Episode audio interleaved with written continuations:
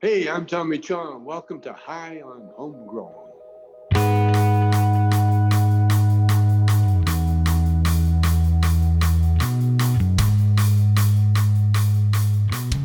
Yes, yes, everybody, and welcome to this week's interview with High on Homegrown, the cannabis podcast from Percy'sGrowroom.com. This week, we speak to Dr. Elaine Ingham, who joined us again on the show to talk about soil health, uh, composting, microbes, all sorts of things like that. Now, if you if you didn't listen to the previous interview, that Dr. Elaine Ingham is an American microbiologist and soil biology researcher and founder of Soil Food Web Inc and she knows shitloads about soil, loads about composting, and she comes here for a couple of hours to just share her knowledge with us. So we massively appreciate her coming onto the show again to come and talk about this awesome stuff with us. Also on the panel for this interview, we have our good friend Chad Westport, who has been on the show a couple of times before as well.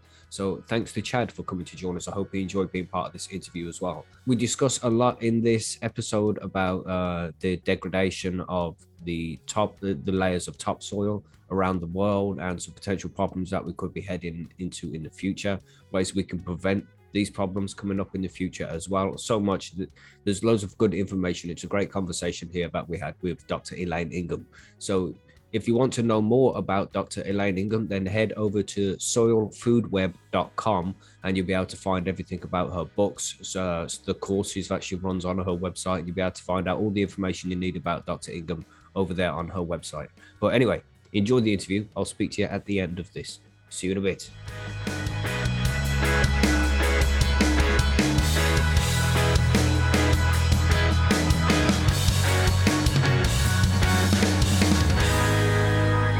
Hello. Here. Hi. Sorry, I'm a few minutes late. Oh, that was no problem. No problem. You know, the anxiety gets a little higher after 10 minutes. It's like, oh my God, they're forgotten. but it, it's all good. It's all good. We know you're very busy. Yeah, I'm sure you were doing something important before you were coming to speak to us about nothing really. So, well, yeah, it's um, yeah from the Save Soil um, Foundation, and um, they had sent me their current um, uh, um, video on what they're going to be presenting at an upcoming meeting, and it's kind of ooh, what was it like? Is it good? Interesting? uh, very interesting, very well done. It's just really depressing. Oh no. W- Are we talking about like the the eradication of topsoil around the world? Yep, absolutely. And you know the fact that you know the United Nations said that you know we've got 60 more years ago year, years to go before t- you know we reach the brink where there is no coming back at all. Oh my and that that was first that that information is 10 years old. Mm. So we actually only have 50 years. So off to a great start then, Elaine. Yeah.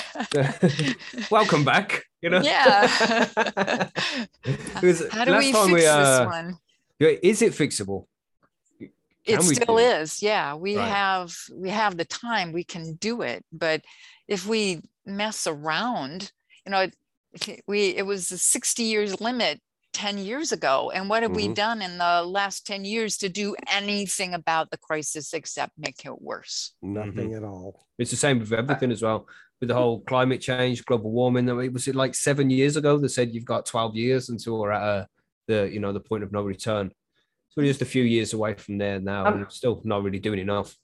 yeah The I I have a question, and I was driving along and I heard something today on the radio, and I went, oh, "The perfect person will be to ask Doctor Ingham." now, you know the way we we we all know that there's very limited um harvests as such. We have a, finite amount left. Why are they trying to push us all to plant based diets? um if it's going to if it because to me if everybody starts eating all plant-based well it'll just go through the nutrients quicker would it not um, you have there's so much less energetic cost in growing plants Mhm. than in growing animals um, you know because it there's a percentage of the energy that is consumed by any animal that is going to be lost as CO2. It's going to um, be hard, harder to transfer the energy to that next step in Mhm. the. So it's it's a little bit what's what's the energy going on there? And you have to Um, feed the animals plants when you could just feed the humans plants in the first place and take that middle section out. That's right. And and so you can accept that, you know, in a, in a lot of places we we need to have that level of nutrient cycling going on that the animals produce. The, So that's it's not like an animal's only reason for existing is to feed human beings. There Mhm. are other very important things that they do on an ecosystem level. Natural, So- natural things. Yeah, yeah. Yeah, ultimately, could we survive a world that has no other animal in it than humans? No, we couldn't. You're right. The the nutrient cycling process is not going to be complete if we don't have those organisms in the system. So this is a big problem, huh? Yep. So we've got to have the bacteria and the fungi and the protozoa and the nematodes and the microarthropods and the earthworms and the enchytraeids and the um, spiders and voles and shrews and all of the animals all the way up to human beings. Mm. We've we have to maintain it all if we want any semblance of life to still exist in Mhm. another 50 years. Wow. This is like a really somber start to an interview right here. Um, it really is like, uh, so it's real talk, though, isn't it? It's, it's is, I mean- concerning, but it needs to be discussed and it needs to be spoken about. People need to be made aware of how things are changing. And the biggest thing we've got to do is stop people from listening to the lies that are being told us by the chemical companies. right. They don't care, apparently, what happens to their children or their grandchildren. They just want to be accumulating money so they can zip around the globe and go to all the, the fancy schmancy parties, right? Mhm, Well, mhm. it's not just the chemical companies, Dr. Ingham. It's also the mower companies and all the other people like that. I am a slob in the spring because I don't mow my yard for the first month and a half. and you know exactly why I don't, don't you? Mm-hmm, right. Yeah. I mean, let's keep the nutrients in the soil. Let's give the organisms in the soil all of the food that they need to improve the soil in your yard. And let's Why do we have to cut- bees and butterflies have the Yeah. bounty of the earth. You Yep. know, it's crazy stuff. But yeah, I mean, everybody you hit you hit a sensitive spot for me right there because I mean I watch my neighbors pour the poison on and pour everything else into into the soil, and I'll watch all the wonderful, beautiful creatures in my yard. Hmm. And I just I wish I could let everybody see them. I have no idea how to do that. But And, and it's, how do we get that information out on your front lawn? Uh, You know, uh, signs that say, don't look in askance. This, I'm, I'm doing much better than you guys are. damn right. I, the- am here for the earth. Mm-hmm.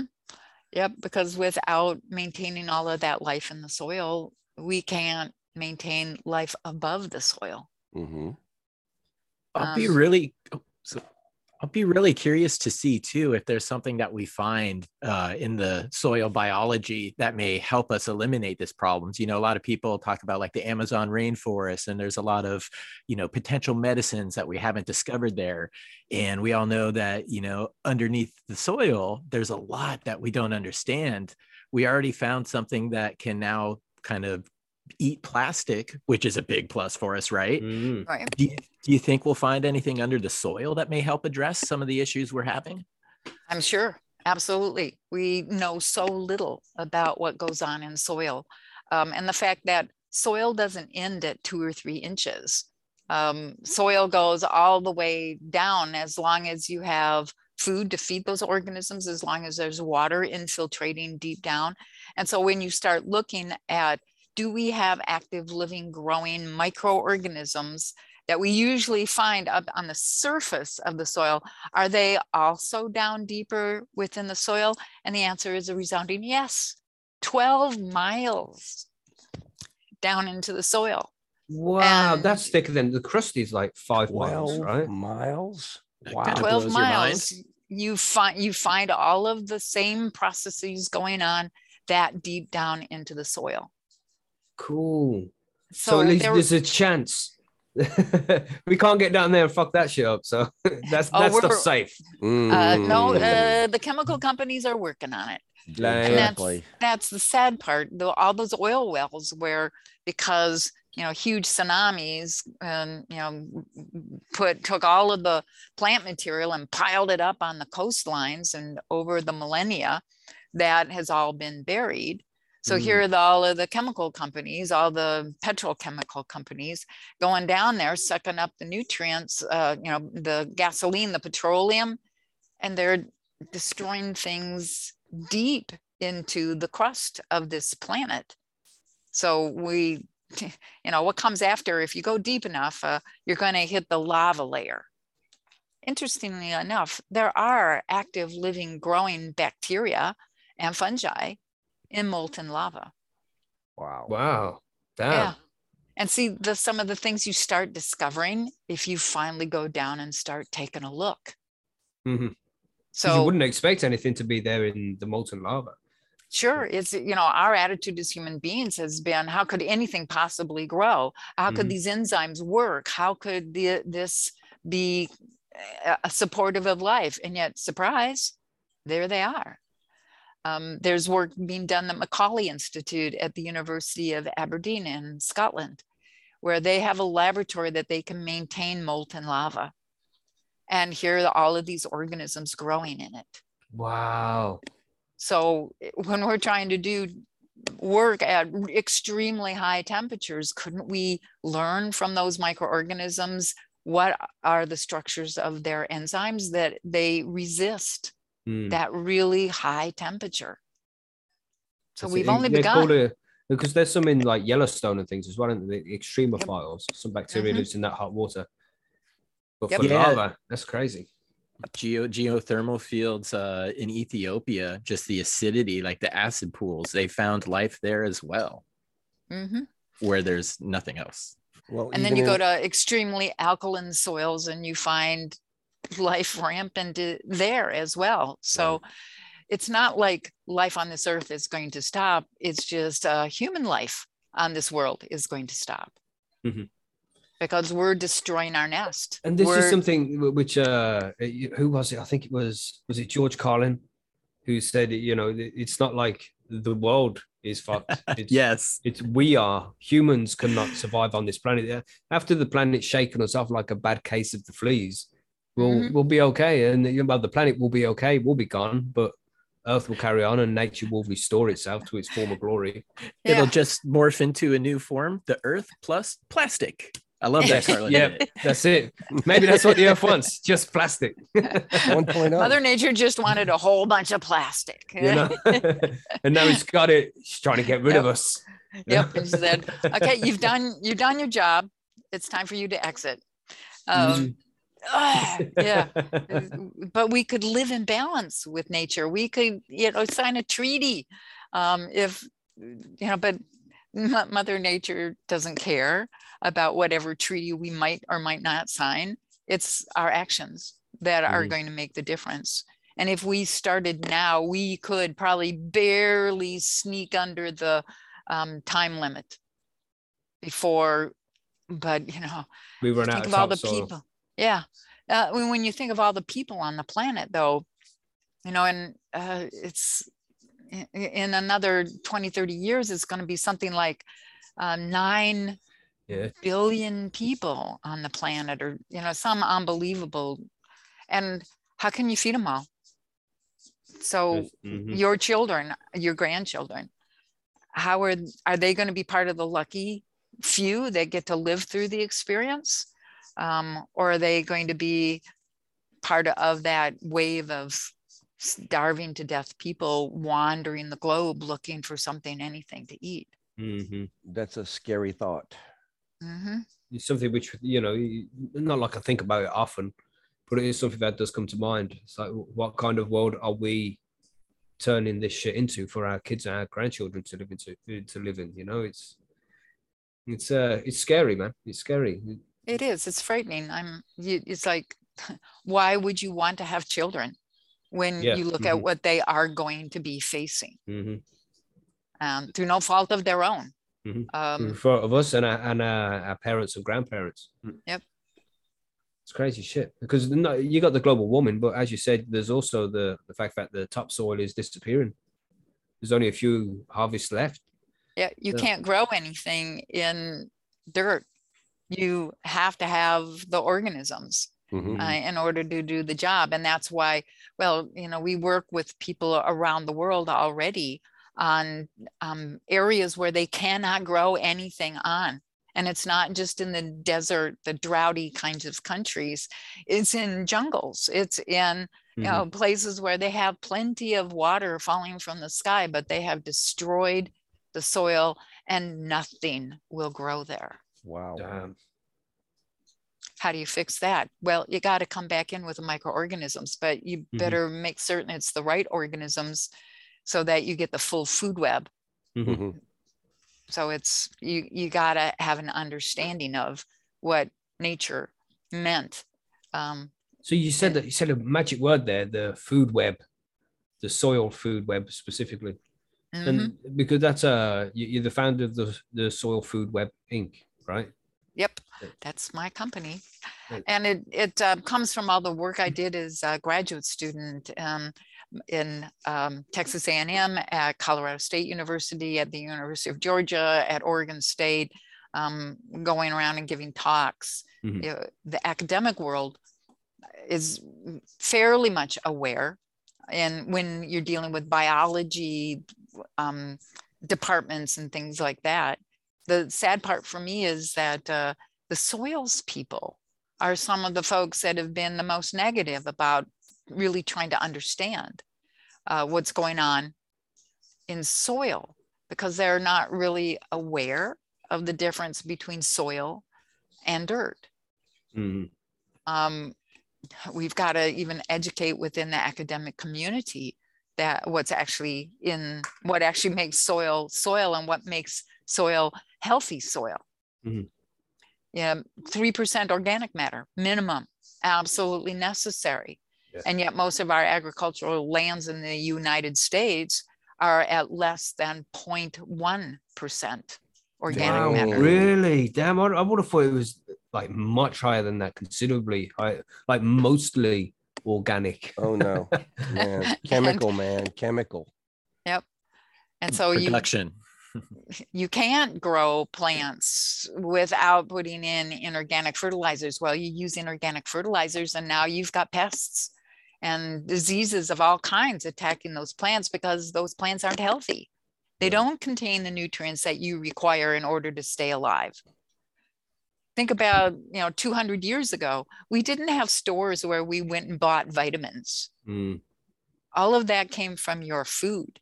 Yep. It's only been in the last, oh, maybe 20, maybe 30 years that, you know, this big growth fat, uh, part of the uh, economy is selling people vitamins, minerals, things that ought to be in their food. Mhm. And a lot of times, even though the, those nutrients might be in your food, you're lacking the microorganisms in your digestive system to be able to uh, break those um, mineral nutrients down, convert Wow. them into something that can pass through your body and into your bloodstream. Without the right microorganisms in your Mhm. digestive system, you aren't going to be able to use what min- what nutrients are present in your food. Damn, I didn't even consider that as well. That's that's a good point. It's not Mhm. two things that you seem to mix together often. You know, the bacteria in the soil compared to the bacteria in the food, to what's in your gut and how it all works together to break things down properly. Yep. And when you think about the fact there are more bacterial and fungal protozoa, nematode um, organisms in your body than you have cells of yourself. Mhm. We're just uh, walking, I don't know, uh, what's the would be the right term? Uh, um, we're condominium housing for all of these organisms. Just floating island. Just a vessel. Yep. We're, it's a pretty unique situation when you think about all of the things you actually have to obtain from your environment Mhm. when you're thinking about the cycling processes, you know, uh, people just don't add the soil into that understanding of it's got to be alive. You've got to have the mm. bacteria and the fungi, and you got to have the right ones because if you have the wrong ones, your plants are going to die from being attacked by those disease causing organisms. When you look outside and you can see some part of your habitat is being attacked by a disease or by an insect pest, that that is one of what Mother Nature's way of telling you that there's something very wrong with this plant. It's not healthy if it's being attacked. Why is it being attacked? Because the plant can't get the nutrients from the soil. You've got to have the good guy bacteria and the fungi to make the enzymes pull the nutrients into the bodies of the bacteria and fungi. And then the bacteria and fungi have to be eaten by protozoa or nematodes or microarthropods. They are predators. And that's what releases nutrients in a plant available form. Very similar processes going on in your digestive system, Mhm. where you have to have the whole web of life operating as they're supposed to be operating in all of these different habitats. Wow. And we got 50 years to bring it all back together and start making it work together the way it's supposed to. You re- and they say 50 years, but you know, it could be 40 for all they know, really.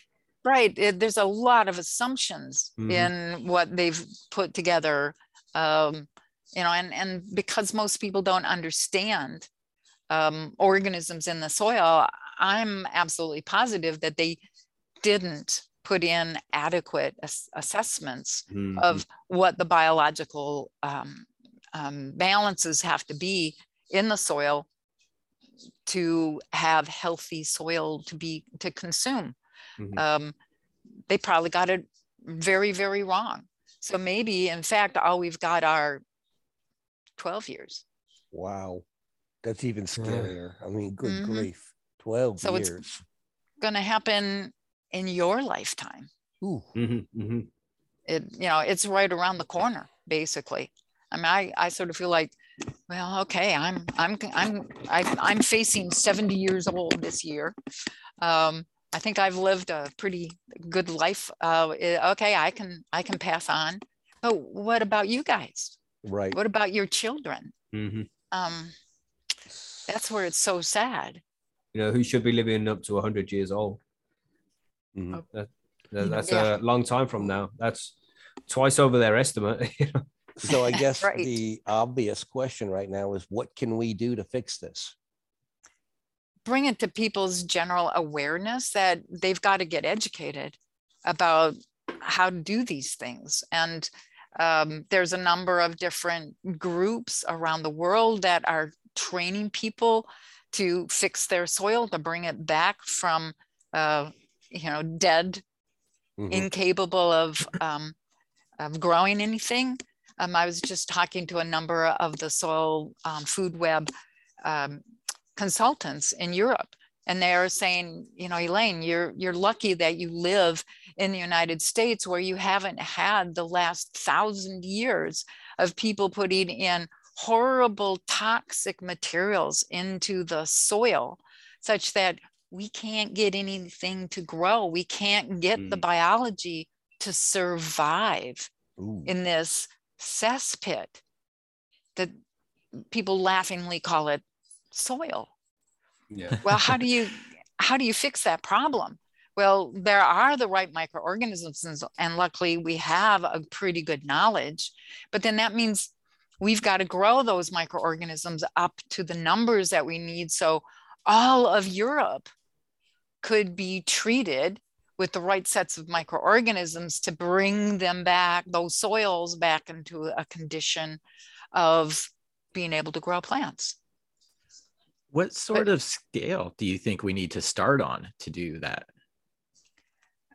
we have to take the whole entire city of London and turn it into a giant compost pile. It's pretty much is a pile of shit anyway. So Oh my gosh. I'm only joking. It's not. It's not. It's it's an all right place. I thought I was talking to the right to the right people.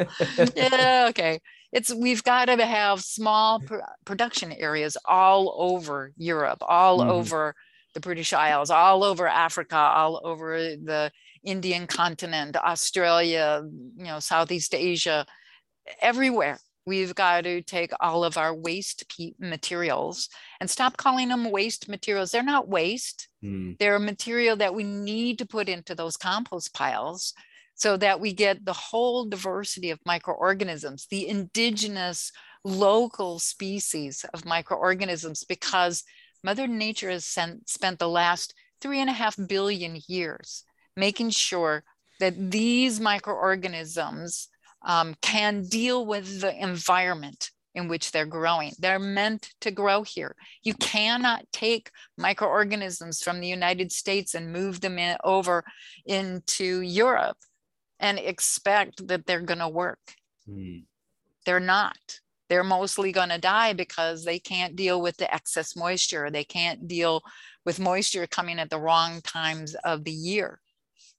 Um, Lots of very, you know, we, we want to have that diversity of all of these organisms. So it doesn't matter what should be happening. We've got those organisms that will be able to make those processes actually happen. But it takes an understanding of what mm-hmm. has to be there. Yeah. Which crops do you want to grow and how much of which crops? And we can alter the biology in the soil a bit to make certain that we're going to get maximum production. And if we, you know, if we can do that, we look at chemically agriculture, chemical agriculture, and how much produce they get per acre. And we can easily more than a hundredfold increase in, in harvest in the plant material that's grown.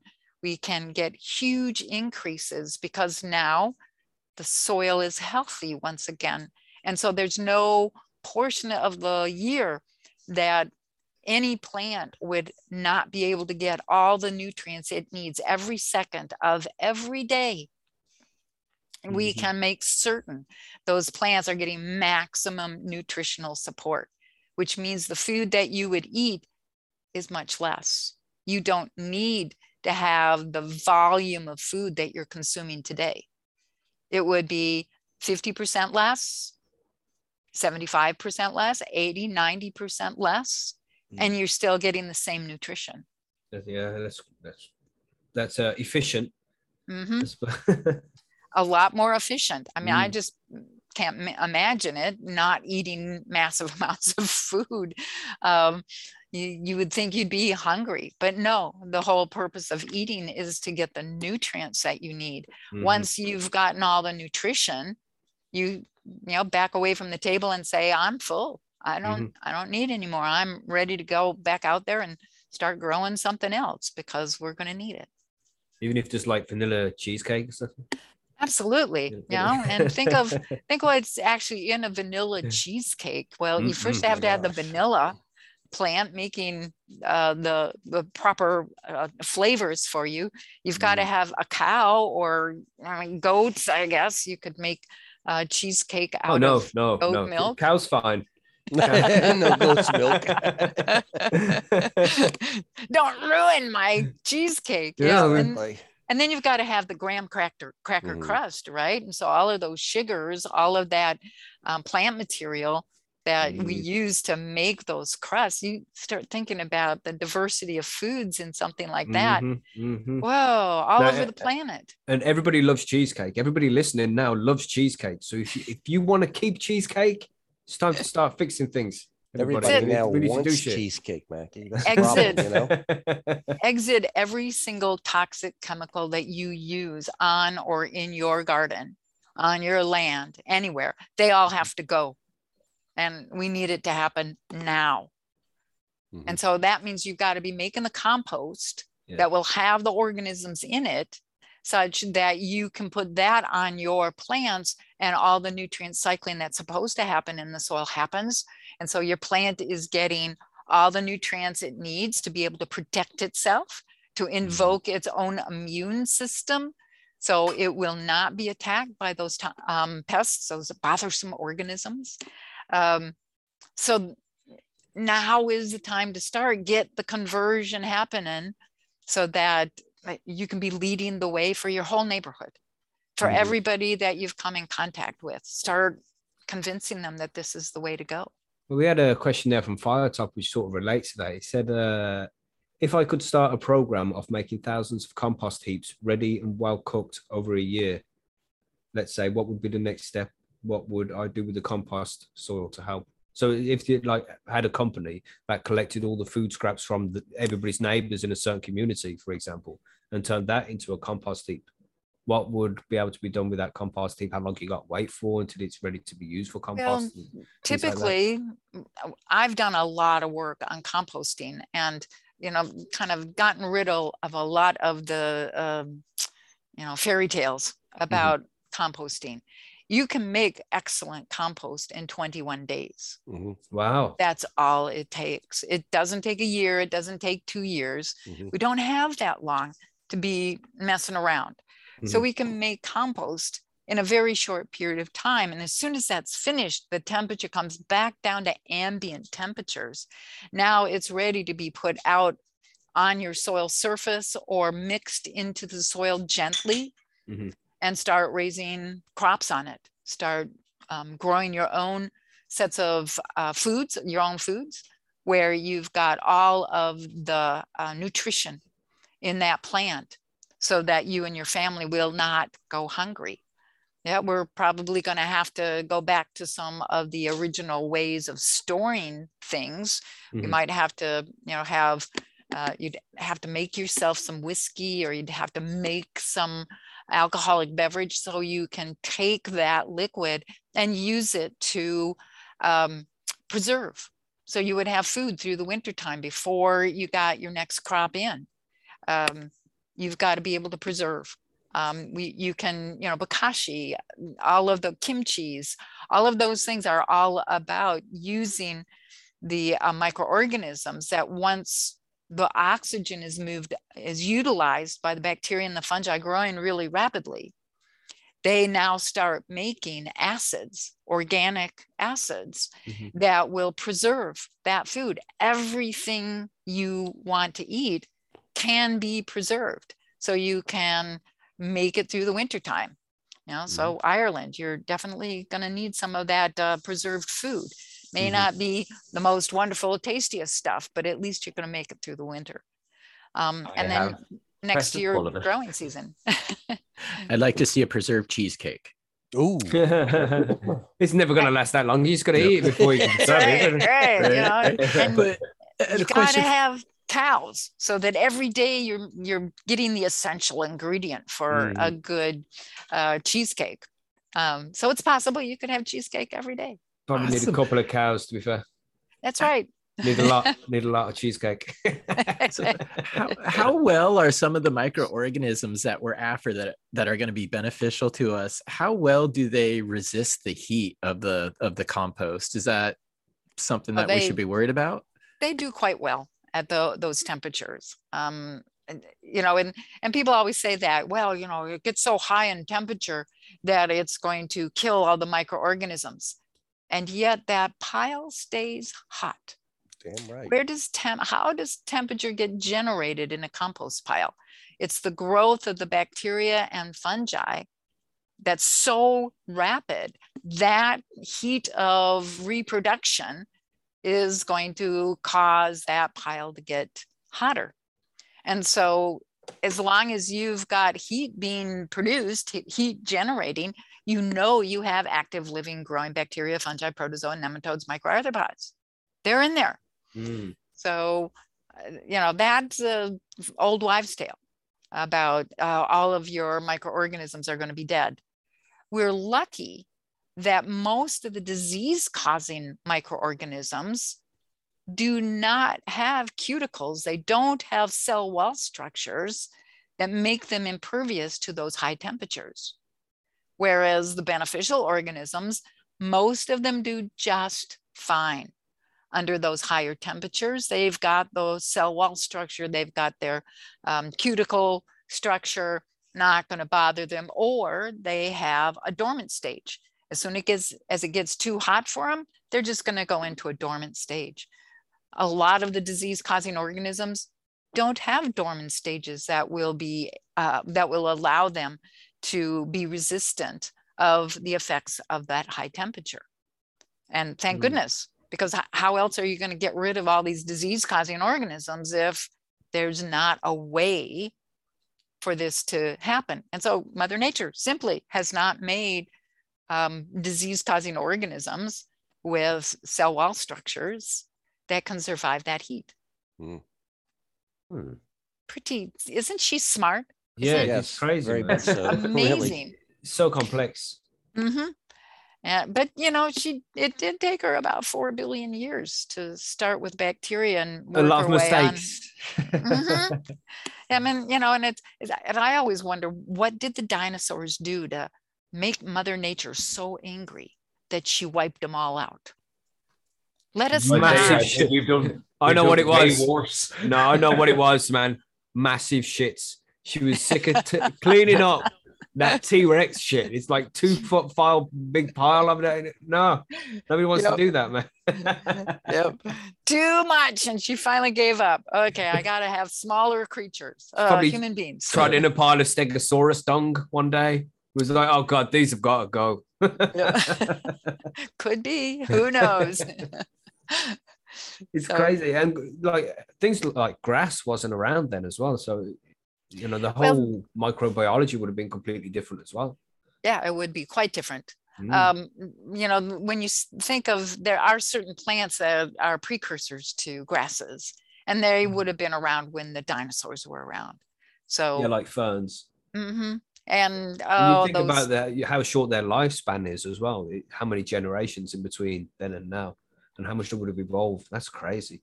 yeah, plenty of time to evolve, Mm. Not a problem. But it did take her a while to get it to get it to where it is today, and then here we are, human beings, messing it all up. I think we could be just a little bit easier on our environment. Such a shame, isn't it? It's like we've we've caused so much damage. and we would we don't have to we could live in harmony with nature Mhm. we could we could all have our our own little five or six acres of food production area and support two or three families of people Mm. on that small an acreage. And we would all have a good life. We would all be able to sit around and raise our beers in the late summer afternoon when it's too hot to work. We could all have quite a good life. Yeah, people don't even know how to grow things now, though. yeah well you know it's children they don't know that milk comes from cows Mhm. they think it comes from the grocery store in this little carton Yeah. uh, just eek W- w- why have we not been taking field trips to grocery stores and talking with the students your kid the the children about where all of these things actually come from Wow, that's a good That's idea. not politically correct. Mhm. You're pushing your ideals on my children. Exactly. milk comes from plastic containers Yeah. It comes from the supermarket. Yep. It's let's not shame. go out to a let's not go out to a farm and see where the milking actually comes from. So yeah, we got to do a better job. Yeah, we have Okay. definitely got to do a better job. Damn. A question for Dr. Elaine from Chilbert here.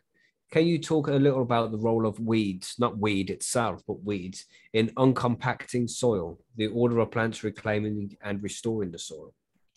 Um, when you think about a catastrophic event that's going to reset your Another one? Are we, we're going there again?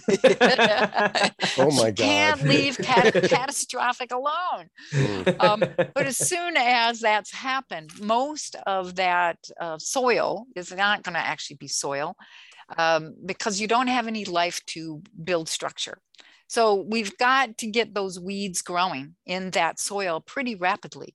So we've got to have nitrogen fixing plants or nitrogen fixing algae or uh, protozoa or something to start putting the nitrogen back into that uh, into that soil.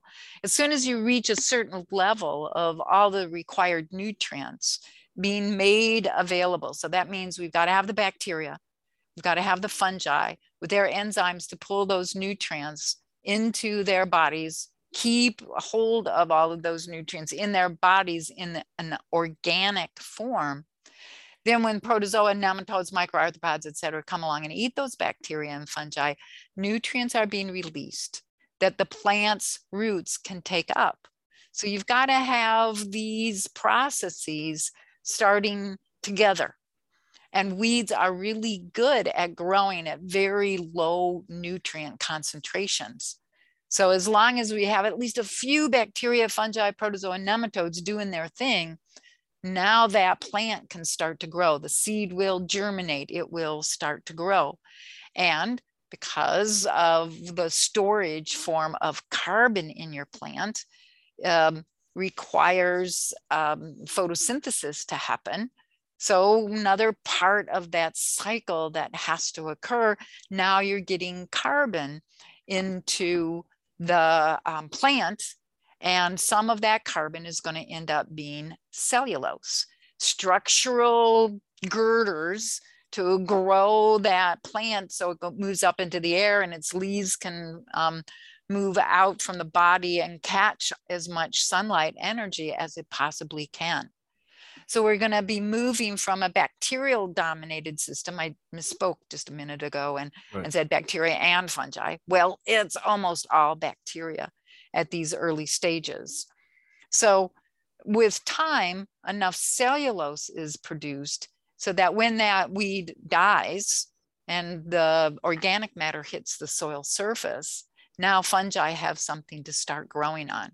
And so now you're starting with the balancing of the bacteria and fungi. Now you're going to start um, moving from a nitrate dominated nitrogen pool to ammonium predominated pool. And that's what's going to drive succession mm-hmm. from weeds, very necessary. You've got every bit of the plant of the uh, soil on this planet had to go through the weed stage of life. Mm-hmm. But uh, as things progress, that fungal to bacterial ratio changes. The plants that start to grow have more and more and more car- carbon stored in the form of cellulose in their bodies, which is food for the fungi. And so we go on through succession, ultimately ending up in uh, old growth forest. I would say a weed is just a wrong is a flower in the wrong place. Mm, eh, yeah, and it all depends on your point of view of uh, exactly what is a weedy species. Mm-hmm. Um, mm-hmm. Very, very important ecological role that they place play in taking catastrophically harmed um, dirt and converting it into something that these more and more uh, productive plants from a human point of view come into existence. And yes, they have to make flowers, some of which are quite beautiful. Um, so why, where did we come up with this idea that we had to have green lawns with one species of plant in it and nothing else is allowed? Hollywood, Hollywood did it. Well, I think even for yeah, it's probably Hollywood uh, promoted it. Yeah, the you know the um, as soon as color TV came along, everybody saw that lovely green grass.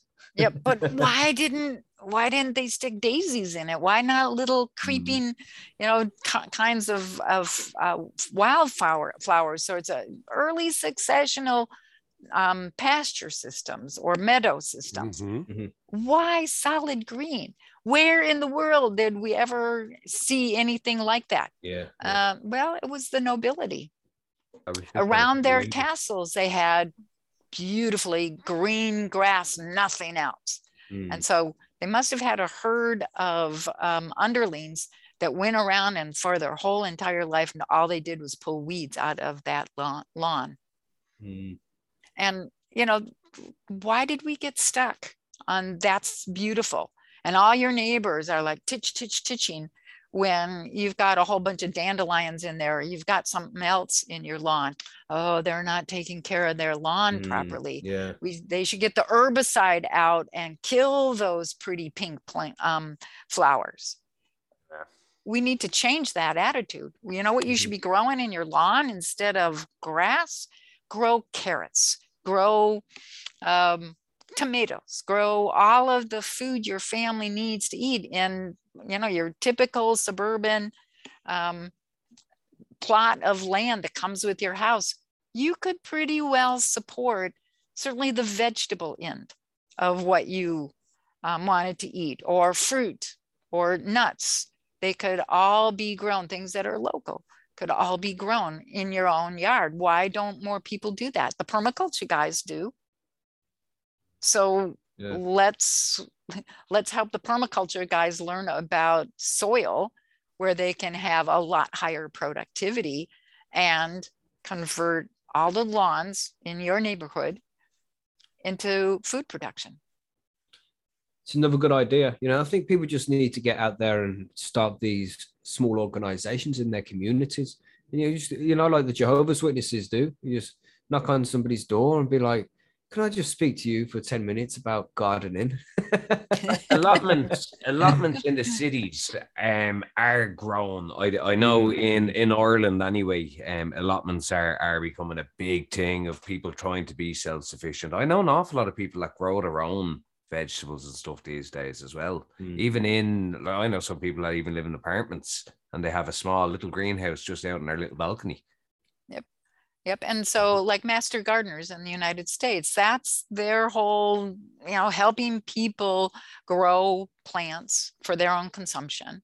Um, they make compost. I actually have um, taught so many composting courses for the master gardeners that I have my master composter label that I get to pin on me when I go to teach some of those classes. Um, but we need to we need to Im- increase that. We need to improve it. Everyone growing needs to understand that they should not be using inorganic fertilizers because inorganic fertilizers are all salts. And those salts are such in high concentration that they will kill the beneficial organisms that you have to have. So don't be using inorganic fertilizers because you're putting your your your plant material into a health problem. Um, you're killing all of those things that would normally take out the diseases and the pests and the um, weeds, things like that. Um, so we've got to train them to understand how they can grow things where really the only thing you have to do if you've got really good soil with good organic matter layers in there, you have to spend a little bit of time early in the spring to determine whether um, the microorganisms that are in your soil, in your beds, um, uh, have the right balance for the food that you want to grow. So tomatoes require a fungal to bacterial biomass ratio around 0.75. Um, so 0.75 units of fungal hyphae for every one unit of bacteria biom, biomass.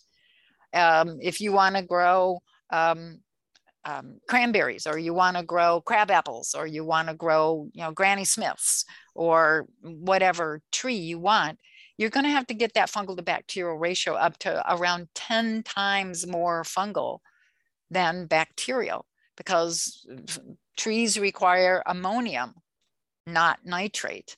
So you know learn what all of those um, levels need to be that select for your the plant that you want to grow here. So that's your a job that you're doing early in the springtime. And a lot of times i go well hmm, the soil here is no longer at 10 times more fungi than bacteria. So instead of putting in more orchard trees i think maybe we're going to put some mint in here instead or whatever it is you want to grow. Here's a little patch for the cow uh, that we Mm. want to have for all of our uh, cheesecake Nice. and be able to grow that and keep it happy. Have all the cheesecake you want. It's- So it's just we- how you keep people happy in general. You know, just cheesecake is a good way to go. Unless GB being lactose intolerant over there. I there. was going to not you- everybody. But you know the biscuit's the best bit anyway. So they, they do make a lactose-free uh, cheesecake now. I found. yeah, but it's not as good, and you know it. I'm sure it's not. but I only found lactose-free milk, in fairness, a couple of weeks ago. So I'm back, uh, like eating cereal and having cups of tea again. So Cool. all good. Yeah, man. It all depends on what you want to grow. And uh, we know simple, easy ways to do that. So now you get all of your plants in, planted into the system, all the seeds put down. And basically, when you have a good, healthy food web in your soil, you don't have to touch it for the rest of the growing season. Mother Nature knows how to do this. Well, maybe you want to wander through and make sure that you know there are no places that uh, are, are have gotten too wet and you know they're puddling up, and now you got a few slugs starting to form a convention. Okay, what does that mean? We've got compaction, so we teach you how to deal with all of these things aren't going quite right. So about all you need to do in the summertime is walk through your garden and make sure that there's nothing out of whack. Mhm. And then of course you're going to have to harvest at the end of the growing season and all the residues from the plant material that you're not going to actually eat that all goes down on the surface of the soil and you maybe mix in a little bit more compost so you're going to maintain the diversity of microorganisms that you might need for the crop that you're going to grow there next year. And you just get to keep moving things around as you want, or, or there is no, typically, there is no reason that you have to rotate plants Mhm. in a biologically self sufficient garden because you've got all of the different species of microorganisms. You start growing a plant that actually needs these other microorganisms in there. And you've got these cute little taxi cabs that wander around through your whole garden and move all of these beneficial organisms all through your growing system so that if this plant needs a different microorganism than was in there left over from last year, the taxi cabs are going to bring it by and drop it off. Those taxi cabs are things like spiders and mm-hmm. mites and all those cute little nematodes and protozoa in the soil, all those modal things moving things around. They're also the same things that take all of the biology up into the above ground and make sure all your leaves and all of your stems and all of the bark and all of the flowers and all of the fruit that your plant makes are covered with these highly beneficial microorganisms that help you be able to extract the mineral and um, um, uh, uh, protein structures that you need in order to be healthy. Wow, man. So intricate. You know, it's like every little thing just makes a difference. And this is why when different species get introduced to different uh habitats, you know, you know when they bring a invasive species. Mhm. When an invasive species gets in and just starts taking over, because the whole cycle has just been running itself smoothly for a long time and millions of years, billions of years, and Yep. then humans come along and do something and completely fuck it up.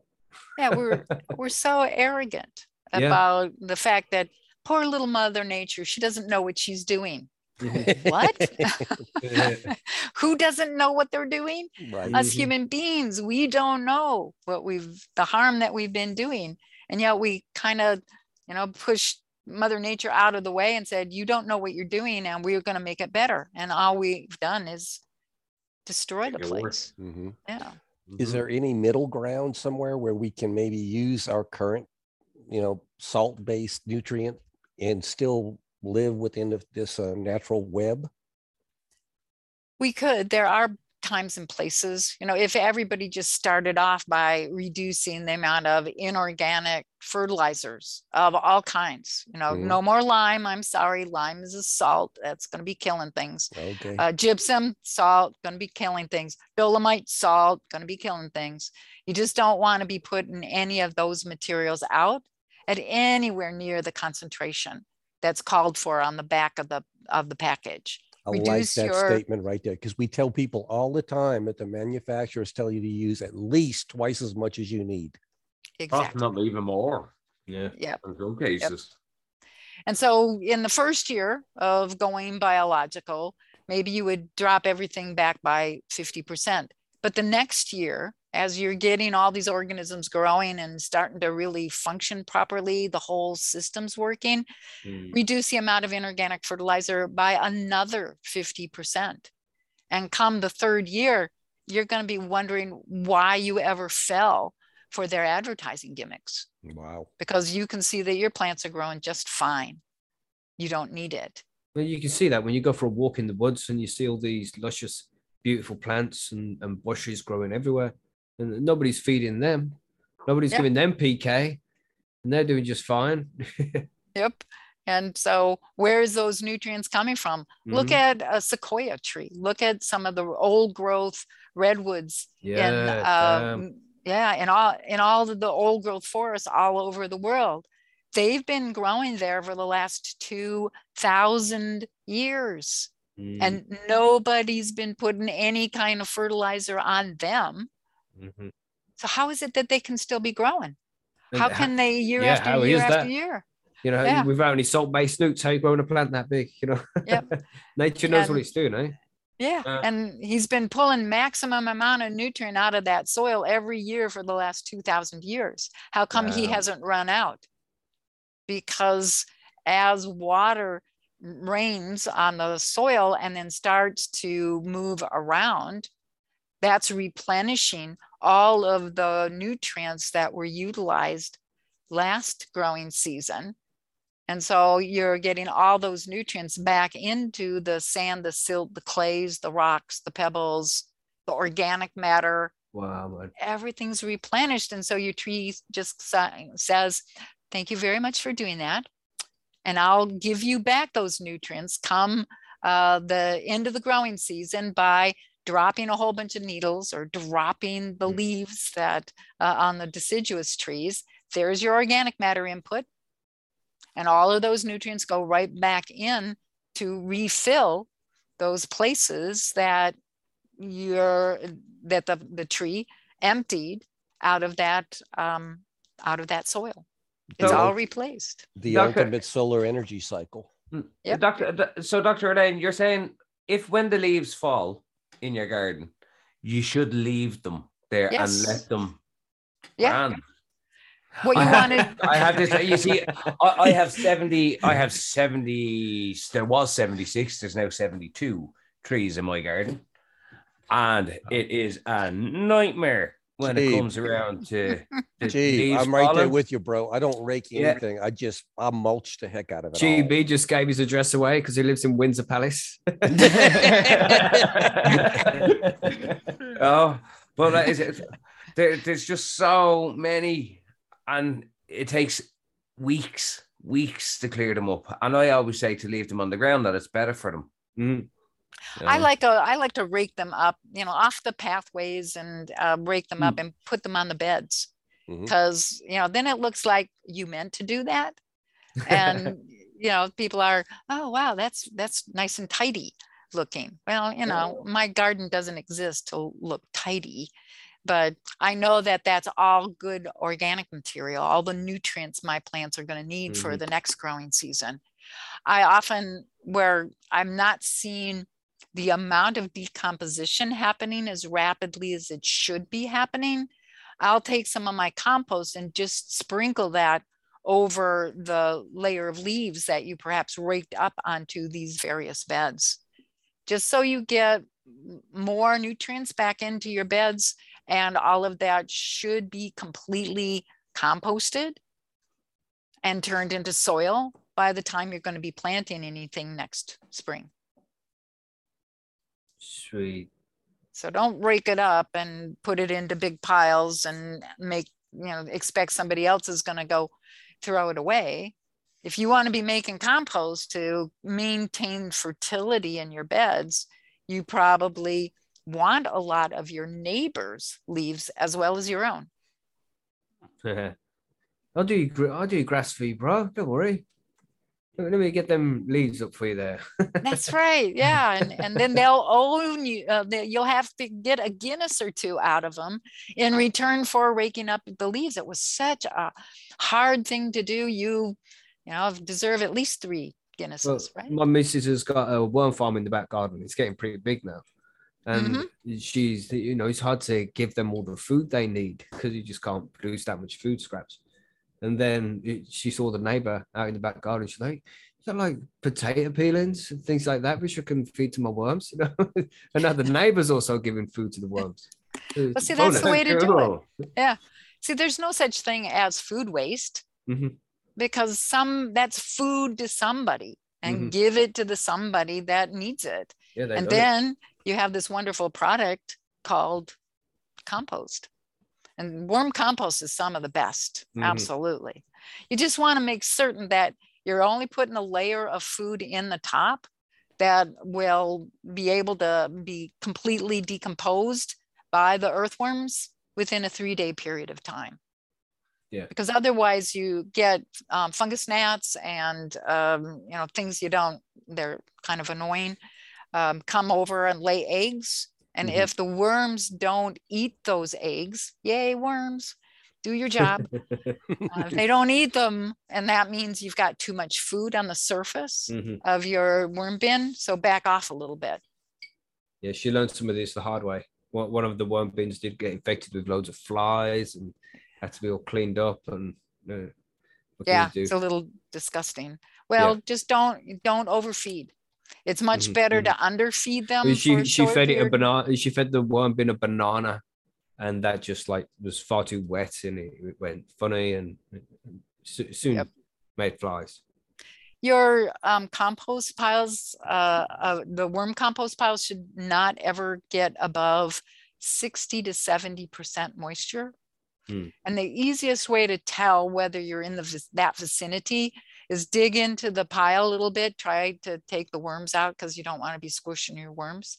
But if you've done that now, you squeeze that handful of the compost material and you should all you should be able to drip out like two to three drops of water should be some you know that's how much you should be able to express out of 60% moisture Mm. 70% moisture it's probably going to be up more of you know like five to ten drops um, you should be able to squeeze that out if you squeeze more it's too wet your your worm bin's going to be going anaerobic Mm. and now you're inviting the bad guys to come Mhm. in and take over Mhm. Yeah, so that's what happened.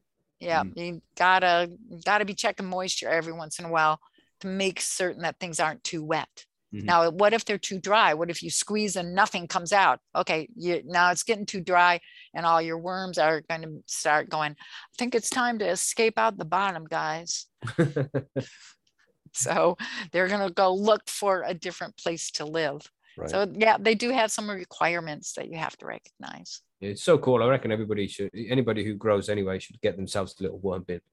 yeah That's super cool.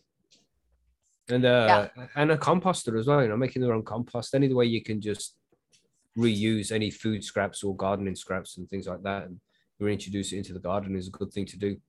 Yep, absolutely and it's you know um, what i like to do with my materials like uh, at christmas time or at thanksgiving when we have big family meals and you know we've got 16 people here um, it's too much food to to load onto the worm bin it's just too much Mm. so we've gotten a small dehydrator and we just, you know, slice everything up, throw the excess in the uh, dehydrator, and then you can store it and use it, you know, next summer, next Christmas. Oh, that's whatever. a good idea. That is, yeah. Mhm. Because then you don't have to worry. You don't. You're not taking up your freezer space Mhm. by, you know, taking stuff that's going to turn stinky if you leave it too long. Um, you got to get it to the worms or dry it. Mm. It's a good idea. And there are that to the wife. Yeah. And then it, you don't have to worry about, oh, you know, this stuff is starting to smell really horrible and I've got to go and put it on, on the worm bin. And uh, I'm, I'm going to have the Master Gardeners Club meet at my house and I just put that stinky, smelly uh, stuff on the worm bin. Uh, not good. Uh, so when we uh, when we started the interview, we was talking about how dire things are, Mhm. and we've only got a certain amount of thing, a certain amount of time to fix things. Is it possible? Can we do it? And if so, how do we do it? How do we, save the world? We can definitely do it. We Hmm. just have to have everybody wake up to the fact that they've got to be doing biological cleanup of everything. You know, run your drinking water through a really good compost material and it'll take out all the diseases and the pests and the problem organisms, um, Mhm. tie them up in the compost. So you can be cleaning up your own water. So it's good enough to put on all of your crop. You could uh, run it through a, you know, one of those, the, um, the purifying, you know, like a, ah, I'm not going to remember the name of the material, but you run it through a small container where it Mm. takes out the last little bit of, um, you know, smell or funny taste. Yeah, so yeah. run it through there. And Mhm. then you've got nice clean water to be using, to be drinking.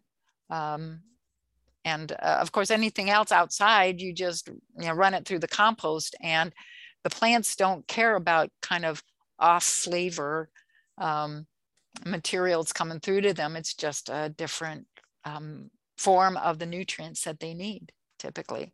Mm. So we can clean water up that way. We, um, you know, you we need to stop allowing our nutrients to leach out of the soil and go down the hill. We don't want any more runoff. We don't want erosion. And the bi- proper biology in your soil solves all that because the bacteria and fungi make aggregates that do not allow leaching, they do not allow um, erosion to happen. Your soil is all tied together, not going to go washing down the hill. So, you know, especially you go out to chemical agricultural fields, and every time it rains, the soil is just washing away. Well, there's nothing to tie it in place. They've got to get things tied to, into place so it stops destroying the rivers and the lakes and the streams and the ocean. And I mean, it's like, look at Mm. Australia. They're finally coming around to understanding that all the chemical agricultural um, toxins that were running off into the ocean was destroying, is still destroying the Great Barrier Reef. 75%, and I've heard now values of up to 85% of the um, Great Great Barrier Reef is dead. Well, what's the effect of all those waves in the ocean hitting a dead reef? What's going to happen to that reef? It's going away. And as soon as that Great Barrier Reef is gone, what's going to happen to the sandbar that we call Australia? It's going to go away. Yeah, very rapidly. You know, every time they have a storm, every time, yeah. So get to work, Australia. Come on, pay attention. Um, Wow, I didn't even know it was this bad. I mean, I knew it was bad. yeah, That that's bad. that's some And crazy shit, man. yeah, and they've had plenty of time to fix the problem, Wow. but nobody really. Where's the backbone for all of this? You know, it's sort of like um, I have helped to bring to to mind to people to bring to their conscious level of the problems that we've got and how we can fix them. They are all fixable, but we got to start working on them now. We Mhm. don't have time to Mm. fool around. Just got to spread awareness as much as possible, I suppose. Yep. And so with the with you guys putting on these kinds of shows where you talk about this and and and maybe have pictures of people going out and making compost and Mm. take people through step by step. This is what you do. You know, you've got a little dehydrator on your counter in your kitchen. You've got space in your um, refri- in your freezers to store these things until you can put them out on uh, your compost piles Mhm. until you start your next pile. Here's how you take that compost material and put it on your um, on your beds. And here's how you plant. And here's how you have protection layers on the surface of the soil. We want everybody to have very low growing ground cover so that drops of rain coming from the heavens doesn't impact on their soil surface with a bang compacting your soil and destroying uh, the structure that the bacteria and fungi are making for you. You've got to have something intercept that raindrop smacking onto the surface of your um, soil, Mhm. ground cover. I don't care which one you like best. Well, you know, pick out 30 of them and, you know, put seeds to all 30 different kinds. And what you'll discover in the first year that about 10 of those 30 will actually germinate and start to grow. But the next year, when the climate's a little bit different, when the weather's a little bit different, now next year, you're going to have the same 10, but the other 10 not coming up, but something else going to come up instead. So all those seeds you put in over the course of the next 50 to 100 years, all of those seeds will germinate and grow probably, Mhm. but it's going to be a different community with each passing year. So how much fun are you going to have pointing that out, looking at the changes and knowing that you're growing good food for your family? Yeah. We have to take that step, man. You know, for, for the future of humanity. Yep. Yep. Get hold of your local version of, uh, you know, Gardeners Incorporated or Mhm. um, the Master Gardeners or whatever you have, because there'll be someone with the knowledge. Any question that you want to have answered can probably be answered by those experts in your local indigenous system. Mhm. There's plenty of allotments around my way. There's lots around here. Lo- Loads of people know how to grow. It's just getting young people involved. You know, they Mhm. need to teach us more important things like algebra at school. You know, not this whole growing food thing, and keeping Yeah. the planet alive. feeding ourselves and keeping ourselves alive. Yeah. No. No, not that. no. We gotta know what x plus y equals b means. Yeah. You've got to be able to calculate how much energy it's taking for you to grow your own food. Yeah, That's right. that's and right. calculate how long we have left on this Uh. earth before we kill ourselves. Oh my Yep. gosh. Yep, Oh, So that's our jobs. We've got to Mhm. get out there and start helping people do the practical end of things. Mhm. So where can we refer people to? What can uh, we, we can send people to your website, right? Yep, yep. So um, we have consultants that we've been training all over the world. So I know we've got, I think there's at least two people currently training to become consultants from Ireland. Cool. Um, Cool.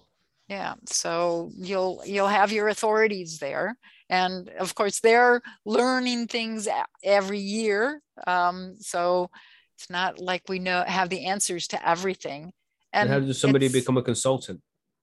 Um, we have um, virtual um, classes where um, the first set of those classes are called the foundation courses.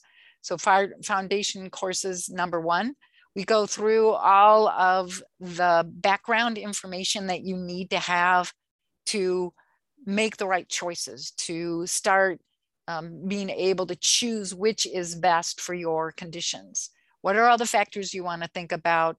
Um, what are all the organisms? How do you get them into this on the ground? How do you make the compost? How do you make the teas? So, foundation course number two is how to make compost, and we go through the thermal composting process. We go through the um, stagnant uh, or um, you know where you put the pile together and it has to be together for uh, about two years before you can use it. Mhm. For me, that's way too long. I don't have the passion, the uh, ability to wait that long for the end product. So you can see why the uh, thermophilic approach uh, works much better for me because we figured out how to get it down to a 21 day process. Mhm. Mhm. Uh, it's having the right microorganisms in there. Um, and then uh, a course on how to take that compost and turn it into a liquid form. Because you will, in the first year of starting this, you're going to want to be able to spray the foliage of your plants. It doesn't matter if it's a great big tree or if it's a, uh ground cover or if it's a tomato plant or you know some of some of the uh, 12 foot tall cannabis plants that we grow. Um, yes, a few buds on that puppy. Um, So, um, um, so you want to um, be able to make your own compost, your own compost teas, and we teach you how to do that. It's all virtual, but you know, we're we've got the camera right in there where here's me with the shovel and showing you how to shovel, how to do, you know, so everything is very uh, clear. At least we think it's very clear. We aren't hearing any complaints. So Awesome. if you have complaints, voice them, please, Um, fix things up. and when is the next course um, going to be starting up? There, um, at any time you want to sign up, because these are virtual, and Oh. you're given the link to the the courses. You go at your own speed. Mhm. Um, when you finish a lecture, you have a, a group of like 10 to 20 questions about you just what you just listened to. And if you do, um, you know, if you pass, you get the link for the next um, series of of lectures. Cool. I'm gonna have a go. I? I'm just thinking I'm, I'm going to sign up myself. Let's all do it, everybody. Is it? Yeah, Yeah. because this is what you got to have. This is what what you have to know. so you Mhm. don't spend so much money. Um, Mm. So uh, we we do want you to learn how to use a microscope. So the fourth uh, foundation Shit. course is to use a microscope. Now it's not that difficult. It, you, you you do have to have a little patience on and be able to follow the directions. But just in case you are really not somebody who can deal with a, a microscope, that's where the consultants come into play. They know how to use the um, the microscope. They can do all of the that kind of assessment for you if you just really are, you know, an anathema to using a microscope. so, but most people find well. Um, if you go to our website and look at some of the pictures of the microorganisms, and I think you will be so blown away.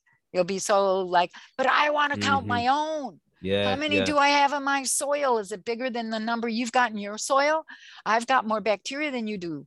Um, you can have all of Mm. s- those fun little games, you know? So, and, you know, instead of sitting around just drinking a beer in the evening, you sit around looking through the microscope, put it, put it up on a camera on the, on the screen next to the microscope, and you can all be identifying all these different organisms in this, in the soil. Are, is this a good guy or is that a bad guy? Mm. um, have some fun. And then, you know, you can double check by um, sending the pictures that you recorded to your consultant. So they can let you know what's going on in here. We can find that all on your website. Yep, that's all on the website. We've got lots of different things on the website. We've got cartoons that a lot of people get a better understanding if they watch the cartoon and then go take the classes. Um, so the then if you really want to become a professional, um, we have people who do just the laboratory work. And so um, they can send, um, you can send your samples into that person just for the lab. I don't think we have any in Ireland. So, uh, you know, other places, yes, absolutely. On the continent, um, there are, or are, they are, there are people there. Um, so in England as well, Scotland. Um, so we're, we're getting more and more people around the world doing this work Yeah. and it good. always it always seems like you know when somebody sets up their shingle the first thing you should do is go and talk at different grower groups Mm. and here's what we do we do this these assessments you don't have to make your own compost we'll make the compost for you you just have to pay us for it um, and so for those growers that really want to operate by being the hands that put things out there, they don't want to make compost, they don't want to make teas, then you can become a company that makes the compost for them. You make the teas and you deliver it and you stand there and watch while they put it on to make Mm. sure that they actually put it on right away. I, we've had growers that um, m- m- o- order a compost tea, we bring it out. Um, they their workers start working and get a quarter of the paddock fill, uh, sprayed, and then they all have to go on coffee break. And so they come back two and a half hours later without having aeration going with the compost tea Hmm. and all of the bacteria and fungi have used up all of the all of the oxygen in Mhm. that tea and the the smell coming from that that um, sprayer is just oh my god I know that smell. That's why I'm laughing. You've been there, done it a few yes, times. a few times. so we want to have somebody there going, uh, you know, arms crossed as they come up to the sprayer and say, okay, we're going to get going again. And um, the, the response is uh, only if you want to kill all your plants. Mm, Uh, all the whatever's in here, just throw it out, go put it into the uh, sewage treatment plant because Exactly. that's what this is worth. You cannot leave it without aeration um, for two and a half hours while you go have, you know, breakfast at the local Yeah. pub or something. mm. Try overnight in my case. I'll, I'll admit it was it was a bad thing. Yep. and uh, and and you you very clearly remember those Oh, sorts of It'll never happen again. The smell is like imprinted on my mind. And it gets stuck to the surface of your sprayer too. So Mhm. you're you're trying to scrub it out and scrub it out and scrub it out, and it's It like, when is this ever going to stop stinking? I bought Yep. a new sprayer eventually. so no one listening to this will make that error. Yep. No. Yep. We did So- have Gilbert ask here, uh, would you be able to recommend a good microscope? Um, from an international company called LW um, Scientific Equipment. Okay. And um, when you take the microscope uh, foundation class, we go through all of that. We go through, you know, here are the here are the microscopes that we've found to be the best.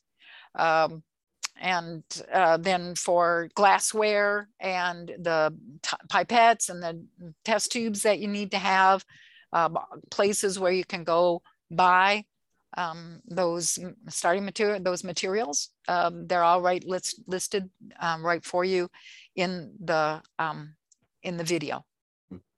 Awesome, man. It sounds like you've you spent a lot of time putting these course together as well, eh? Yeah, I do like to point out that um, it's um, been I've been working in this field for the last 45 years. Yeah. and I developed the actual um, type of um, microscopy that you use to be able to see these organisms very clearly Mhm. in the microscope. So um, yeah, 45 years in the making. So I I know a little bit about the kinds of questions that you're going to ask. Super cool, man. You must have seen so much.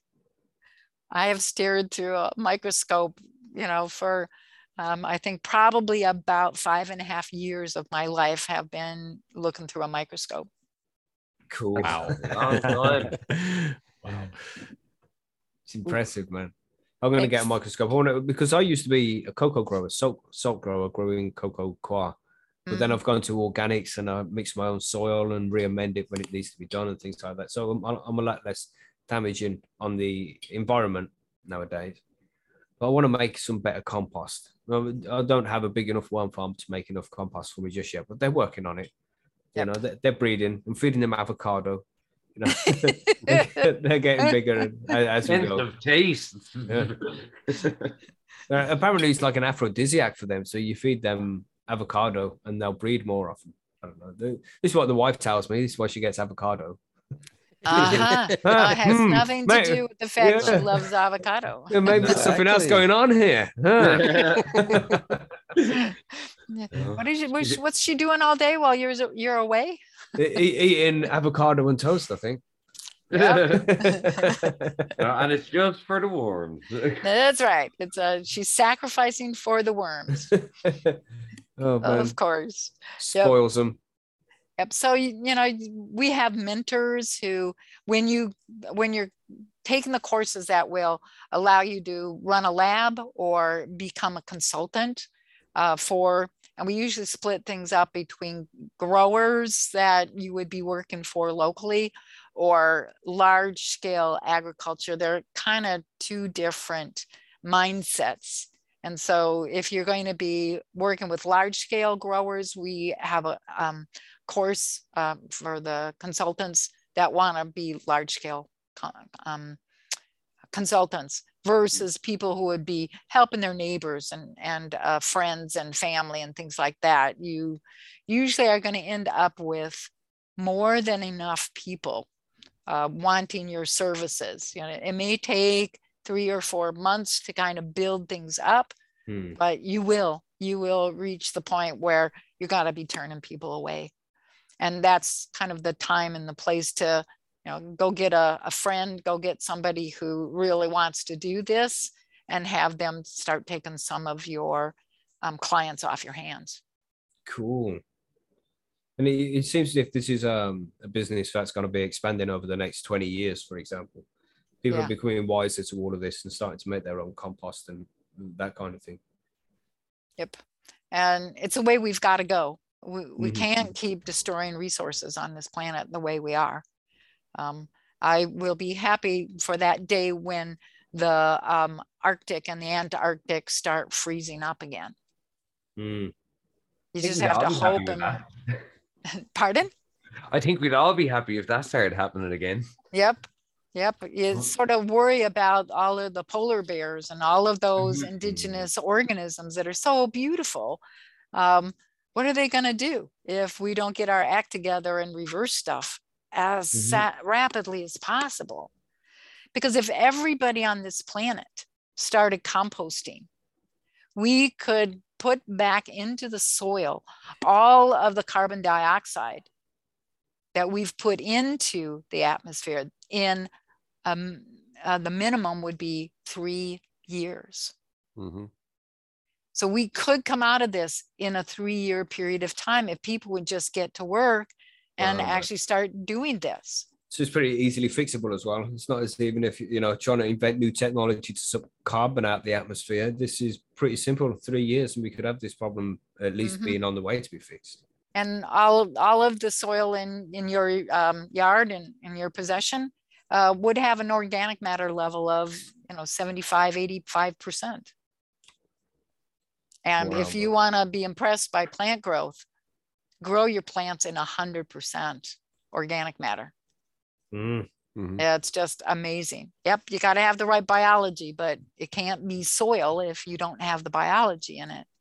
Um, and you just find some of the most amazing production systems when you are making certain that you've got a nice thick layer of 100% organic matter.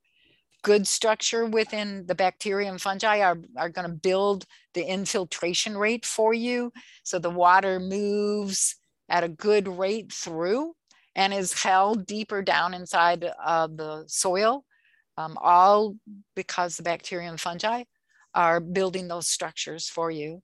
The, the larger organisms start building larger openings, larger passageways, hallways to let oxygen go deeper and deeper and deeper into the soil, which is how all the oxygen gets down there to 12 miles deep. That's crazy as well. Twelve miles. Yep. Wow. Yeah. That's pretty amazing, man. That's You- like you- deeper than any mine that we have on Earth, right?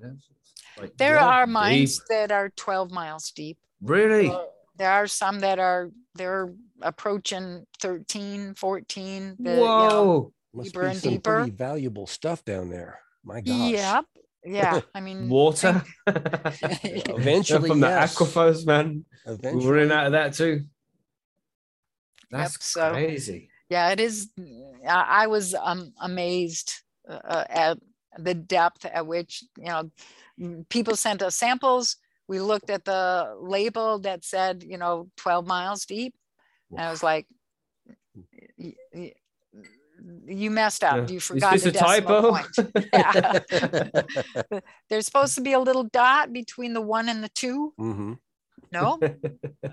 and so I'm trusting those people to have told me the truth that that came from 12 miles down. Imagine being 12 miles down. Imagine being one of those miners who work down there. I would be freaking out. I, yeah, it's all strictly drilling at that Mm. depth. I don't think there's any Yeah. human beings down It's there. at probably too 12 warm for miles. people to go down there, isn't it? 'Cause Yeah. It's, it's going to be warm Yeah. down there. Got to be hot. Yep. Damn. You're not that far from molten lava. Ooh. Oof. Yep. Sounds fun. This sounds like a good holiday. Anybody fancy it? Is it This is a job choice, Mackie? Here, you know, I'm Yeah, going to be a man. lava miner. I'm gonna go mine some lava with bacteria in it. That's Exactly. right. Gotta get your special containers so it will Mhm. come back up still molten. Grind it up, sell Um, it to all the all the growers Really? out there. Well, Elaine, I have a question. I mean, I've, I've been looking online lately at, at composting things, and I've seen a whole lot of these composting starters, accelerators. Is this something that's even worth the money? Nope, not at all. There you go. Um, and part of the problem is, you know, ma- people make up these mixes of organisms from um, this microbiome. Mhm. Well, but what if you're in a different microbiome? Wow. Those microorganisms may or may not Mm. do beneficial things. Mhm. So um, most of them are gonna die. Um, you've got to, if you're gonna be taking something from one microbiome um, um, to another biological region, you better do some testing to make certain what's gonna survive at the other end and that it's not gonna become a pathogen. Mhm. There's like, No there's like three very clear new cases of disease causing organisms being translocated from one um, you know, bio, biological area to another and causing outbreaks of diseases that we never knew about. These are new, they're new discoveries. It's, you know, like, a, oh, I'm not going to remember the name of it, on the bananas in uh, Florida. a new disease, uh, not cool. You, we can't let these things go from biome to biome to biome Mm. we can't be mindless about it. Um, so I want you to always use dis- indigenous organisms, the organisms that are already present, that Mother Nature has been using for the last three and a half billion years. So things we don't even need to have to harvest. They're, they're already Yeah. here right now. Yeah, you don't have to be bringing in some special compost, you know, something that's going to go through your compost pile so fast and use up most of the energy so quickly that you have basically nothing left. Mm. That's not that's not what we want to do. We want to be growing the indigenous organisms that do very beneficial things for the plants that can grow Mhm. in your you know in your biome. Mm. Damn, that's eye opening. That is. hmm And it, you know, it doesn't take more than one or two composting cycles to build up your own uh, mixture of microorganisms. So the very first pile you make, go out and take a leaf from over here and take another different kind of leaf from from the next door neighbors and a different kind from there. And you know, you you see a weed, so pull it out. Well, that goes right into the compost pile. Mhm. There's not a weed that's survived a properly made compost ever. so, you know, just bring all of the diversity. Go and, you know, ask your neighbors, can I just take, you know, maybe 10 grams of soil out of your bed where you've got really great production? Can I, you know, the next neighbor, can I take a little of yours and a little of yours? It's all going to go into your compost pile. And you're just spreading the inoculum of these really beneficial organisms.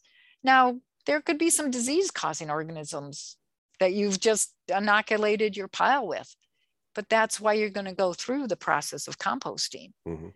You've got to make sure everything in your pile has been subjected to those conditions that are going to kill the disease causing organisms, the pests, the parasites. They will be wiped out but you got to follow directions. You got to get the temperature above 131 degrees Fahrenheit for a full three days. That's the only way. Well, and you've got to keep the compost pile aerobic. You got to make certain that the good guys are going to take out all of the bad guys.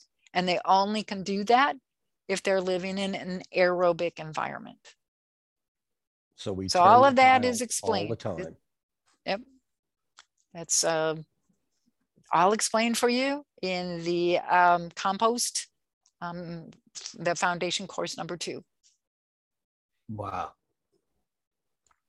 Sounds like a great course, man. I think a lot of our listeners are going to go check that out. Well, hopefully, at least. And they can find that find that on uh, the soilfoodweb.com, right? Yep. Soilfoodweb.com. Nice and easy to find. Wow. And you get to take it at your own speed.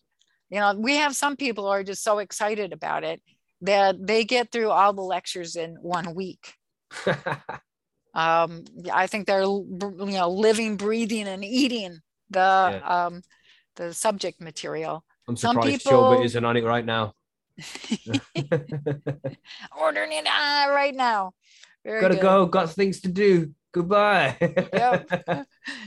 You'll get to see a lot of Elaine um, because I did most of the lectures when we first Sweet. started out. And now I've got a good herd of, of students around uh, doing really great jobs. And so uh, the next uh, update of what we um, have on the uh, on the on the classes will probably be somebody else. Hmm, e- expanded. Yep. Yep. I I like the research and development end of things. I like Mm. helping people out in the field. Mhm. Um, so see, I can kind of take a step back from the commercialism, the sales and marketing. That's like that's a part of the business I am not good at. Yeah, let the pros do that stuff. Yeah. Let, let the people who know how to do marketing, let them Mm. do that. Mhm. Um, I still check things to make sure that they're not putting um, words in my mouth. They, there, have- over the years, there have been some pretty interesting things that some people thought I said. Um, no, we cannot make good compost overnight. That is Mhm. not possible. You did mention a few times how you can make it in 21 days. How would you go about doing that? Well, you've got to start with uh, um, uh, the recipes. So basically, you're going to have um, three components within your pile. You want a high nitrogen component, which is uh, things like legumes, um, uh, manures. Uh, you've got to go and make certain that with a manure, nothing bad is in the diet of that animal Mm. if they're trying to raise that animal on Purina cow chow, you know, that just keep going good. to the next animal, to, to the next farm, because That's not good shit. that is not good shit. Yeah. We need grass that's- fed. Yeah. Yeah, please. That would be much, much better. Or that they're really, really careful about the food that they're feeding those animals. Um, and then that's okay. So, but you, you got to do some checking up on people. Um, and so that high nitrogen containing material, that's the party food. That's what gets the microorganisms growing so rapidly that they're producing the temperature, they're producing that heat. And you want the middle part of the pile to get real hot like that. So when you're mixing all everything together, you want to mix things as as um, uniformly as you can. You do not have to go crazy about it. However, just you know, decent um, decent mix, and then the organisms in the middle are going to be the organisms that kind of uh, get all of the heat. Mhm. And we want that to be above 131 degrees Fahrenheit for um, uh, three days. So what is that, 72 hours? Um, and uh, then you turn the pile and there's a particular way we want you to turn the pile so that what was in the middle and hot, you've killed all the bad guys in there, that goes to the bottom of the next place you're going to have your pile. Um, you then want to um, make certain that the what was on the top now goes into the middle of that pile and that's the next place where you expect to see all that heat being generated. And then the bottom of the pile goes on the top. And so you repeat that process when you have gotten the um, compost pile hot enough long enough. So we go through all of those you know hot enough long enough. Well above 131 degrees fahrenheit um, or what is it, 55 degrees Celsius Mhm. uh, for 72 hours. Or if you get up to 140, 150 uh, range, uh, you only have to hold on to it um, for 48 hours and then you Mm. can turn.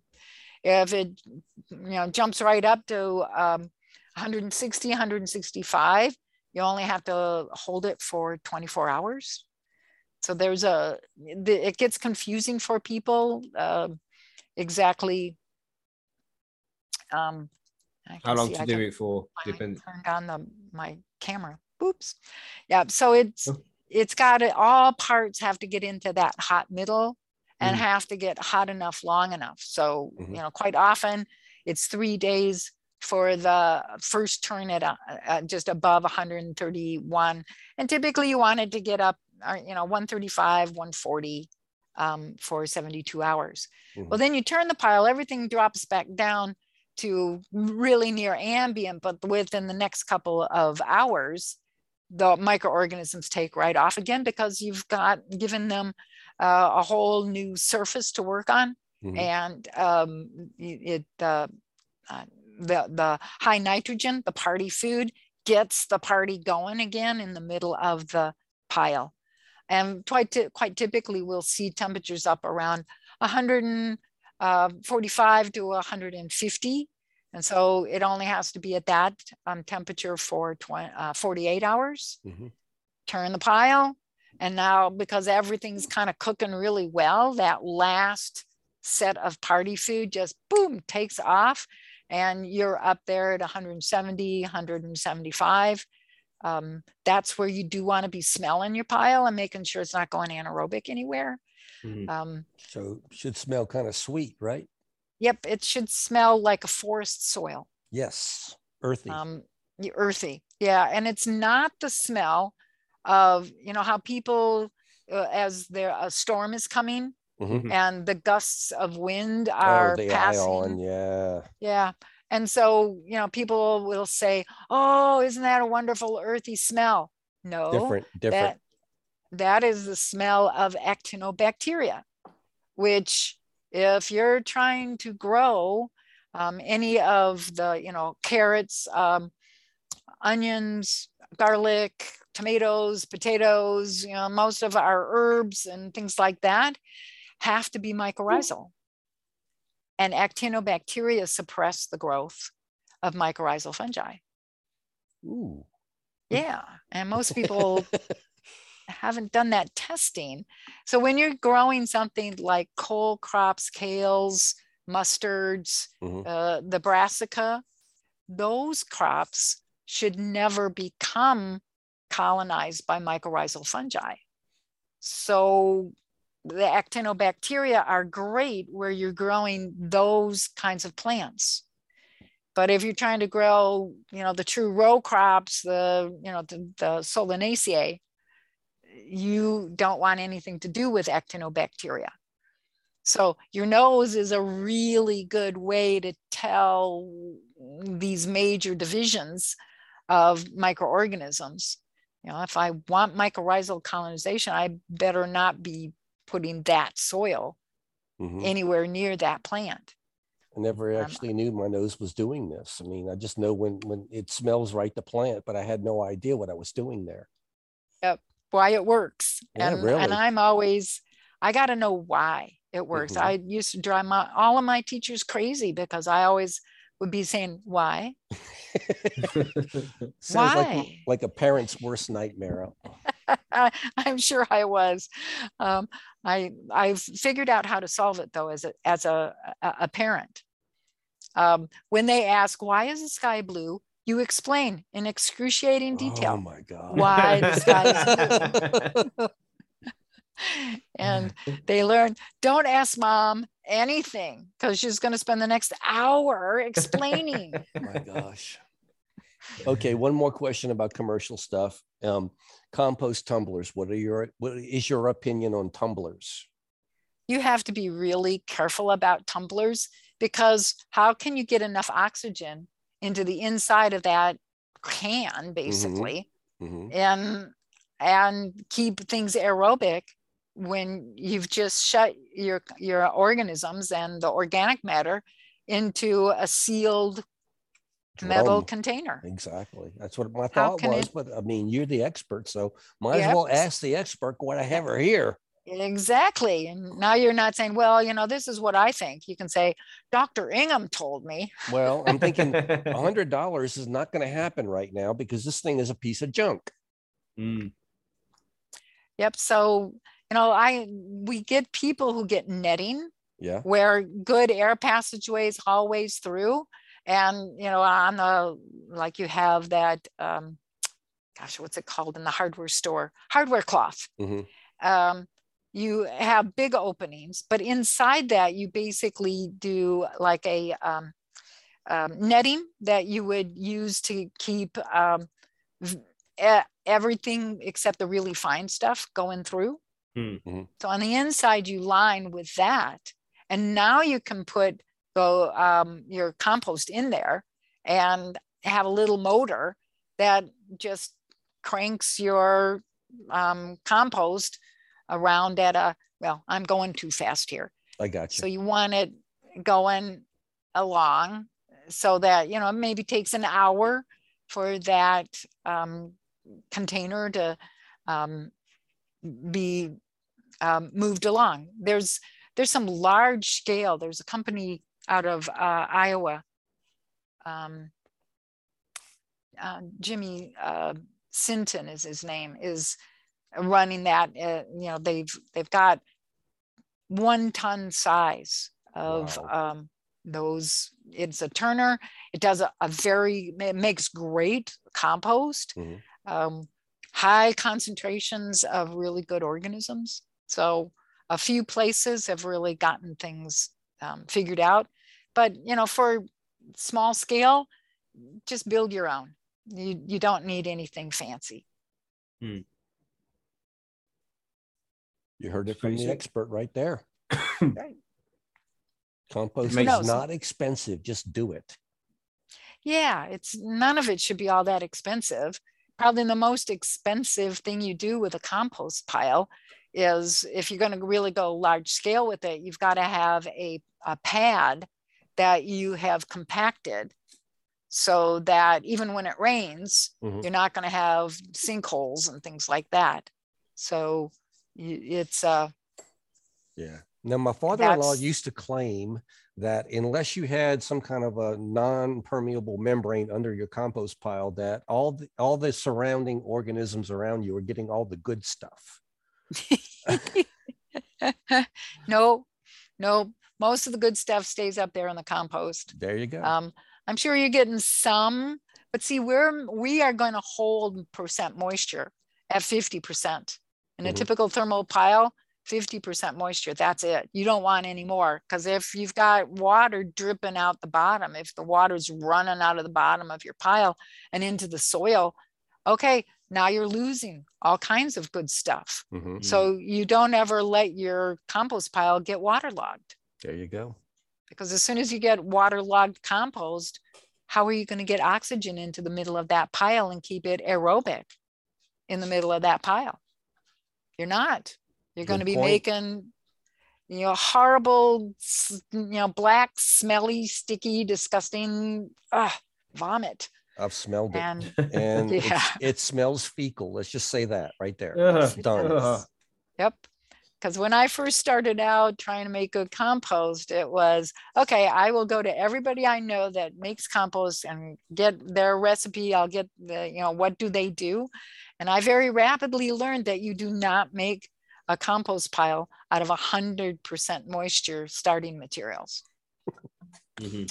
50%. That's all the higher you're going Mhm. and it's really easy to to um, determine whether your pile is at 50% You hand into the pile you know enough material that you can uh, close your hand around it you squeeze just as hard as you possibly can and since i'm a woman and i really don't have the muscle, muscle musculature i squeeze and I get just enough water coming between my fingers. That's 50% moisture for someone who doesn't have massive muscles. Mhm. You guys, now you're probably going to be able to squeeze one or two drops out of that. So there is a little difference depending on your arm strength. Um, so you want somewhere in there, that's 50% moisture. And it's 50% free water inside that compost. That's really important. Mhm. So you can you don't need fancy you know moisture detectors which don't work in a compost pile anyway you have to have waterlogged conditions in Right. order for most of the um, moisture measuring implements that we have And we were born with the right instrument. It's called your hand. It's exactly the way we did it just now. Yep. It's really expensive. Yes. Goes everywhere with you. So Uh, Gilbert says uh, that uh, he's going to make you PM in the UK if he had his way. I, I wouldn't wish, wish that on my worst enemy. I just, whoa. Um, I want to be a research scientist for the rest of my life, figuring out better and easier ways to get all of the garbage we've put into our um, waste dumps. It's just, impo- it just Yeah. blows my mind. You take Imagine the perfectly compost good we could have made there. oh yeah. Crazy.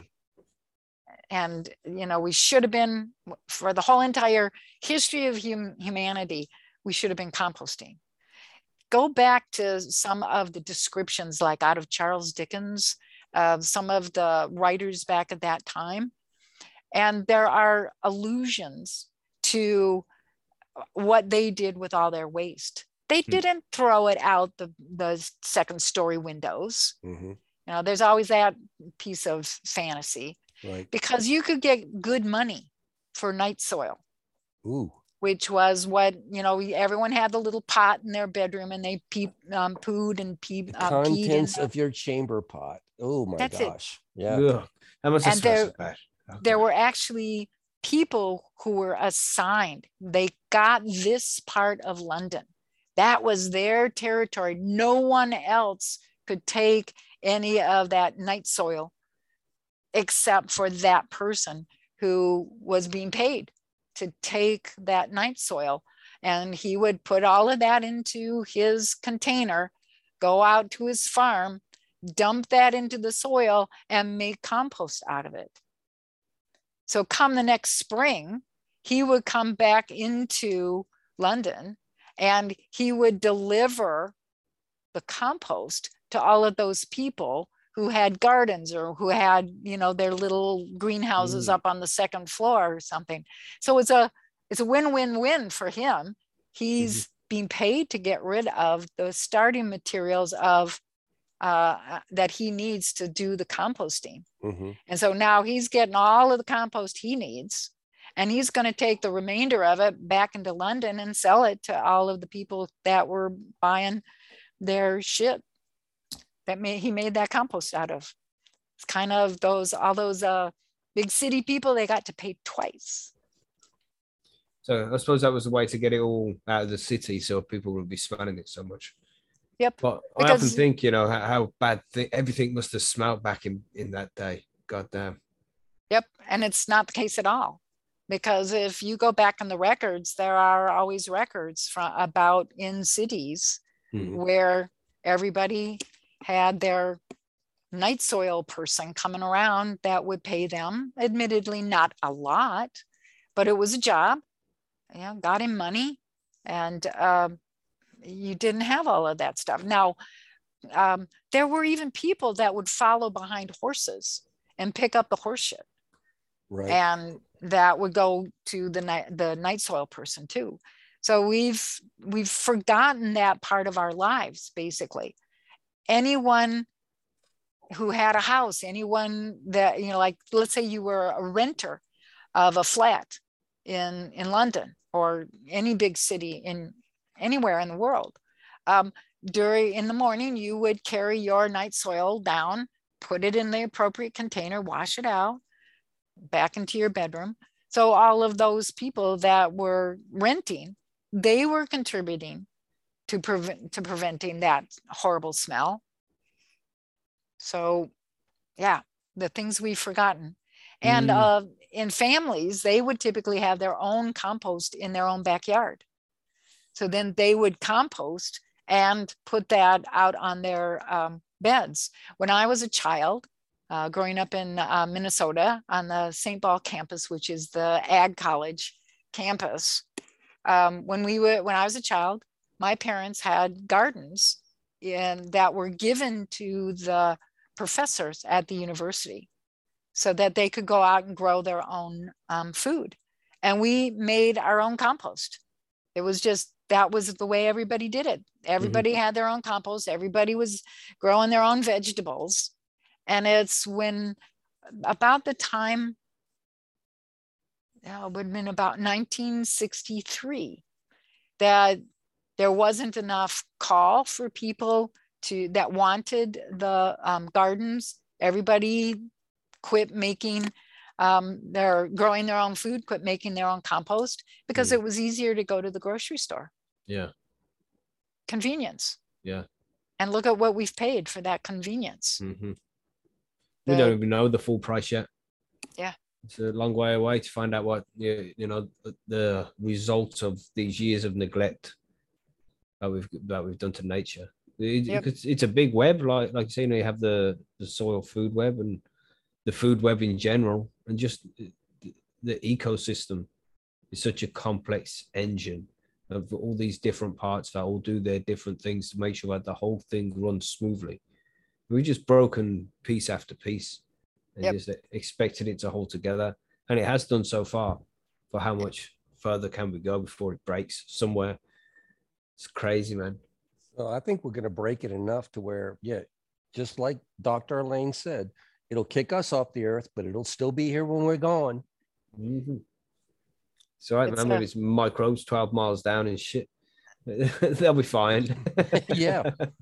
They'll they'll get brought back up to the surface and go, whoa, look at this. Look at all this this is dead humans to eat here. Yeah, all kinds of party food around. Exactly. Oh, I don't mean to sound doom and gloom, but you know, There's got to be pockets someplace that's going to survive with human beings, or ah, you just don't know. Yeah, yeah. yeah. we'll figure something out. We're, we're a resilient species. This is true.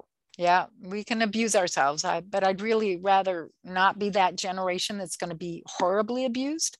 Could could I wait on the uh, wheel of life for five or six generations before I have to come back? Mhm. Yeah, that'd be that'd be uh, ideal. Um, but maybe there'll be technology that, or maybe people would just see what's going on and and start fixing up. Yeah, maybe they'll listen to this discussion and go, Yeah. oh my gosh, I eh, we need to do something. Let's at least our bit can Mm. be um, stopping use of any inorganic fertilizers, stopping pesticides, no more herbicides, none of those toxic materials going out on your property anymore. Wow. Maybe And the hippies now- of the 1960s weren't so stupid. Yep. You know? I just would like to know where they got so late, late waylaid. There used to be Uh. hippies all over, and they've slowly shrunk down, and all of those the government. all the use yeah they No, it was They- the eighties that was the problem. Disco did it, man. Oh my gosh. oh horrors Yeah, yeah, yeah. oh well yeah so something happened along the way the the hippies did not live up to their promise Well, well, I think let's everybody's going to be learning now. So sorry, Mike. No, I was going to say, let's hope the cannabis community can spread this word out there because we have a Mhm. huge organic component to the cannabis community right now out there. You know, and that, and I Mm. think that we can spread the word. But I think we were the current events going around the world right now, and you know, inflation, the, the cost of living is going up, and it's going to be harder to source food very soon, according to BlackRock.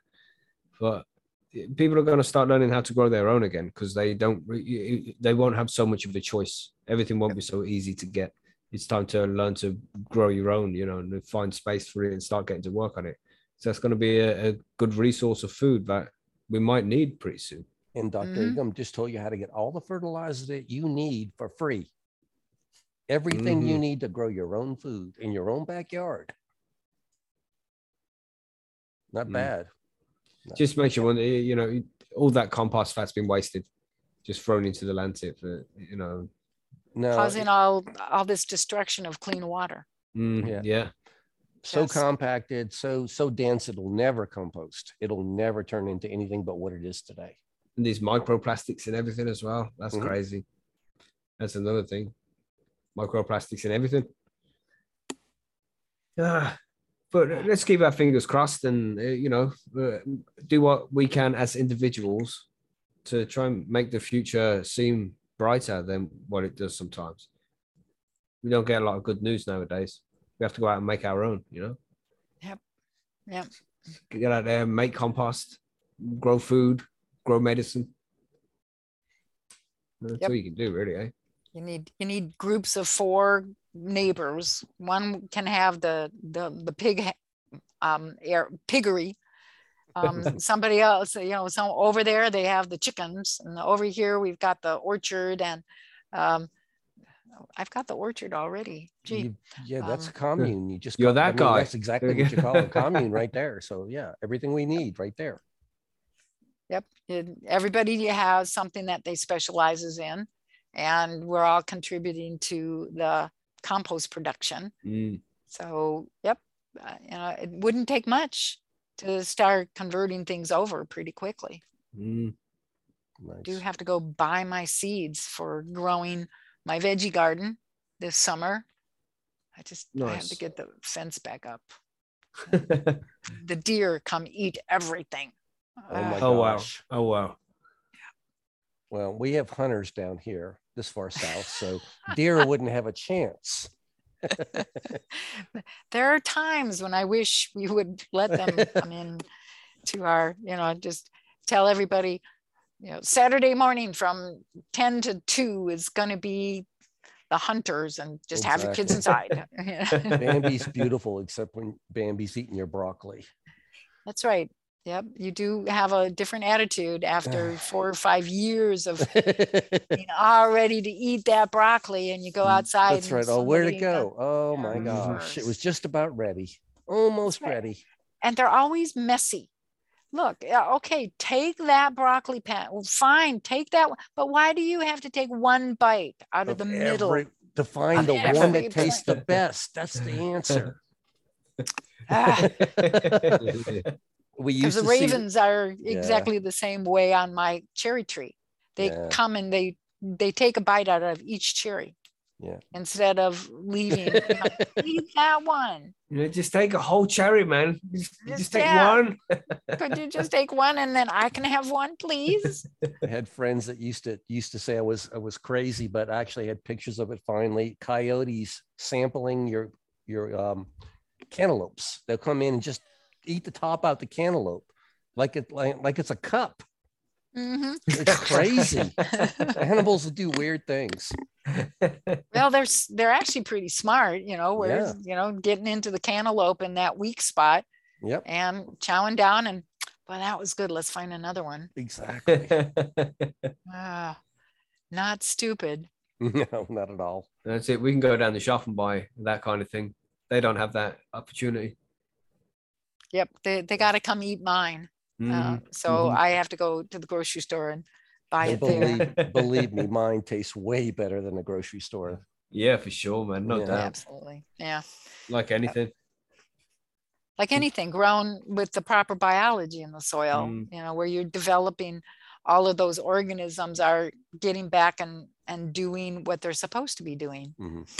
and it means it's cheaper for you. You don't have to work hard to uh, get that production. And Mhm. I'll absolutely 100% say that if your biology and your soil is right, you will need far less pesticides. The plant can defend itself. That's Mhm. right. And it's not so much that far less, it's going to be Almost doesn't none. need it at all. Yeah. Exactly. That's my experience.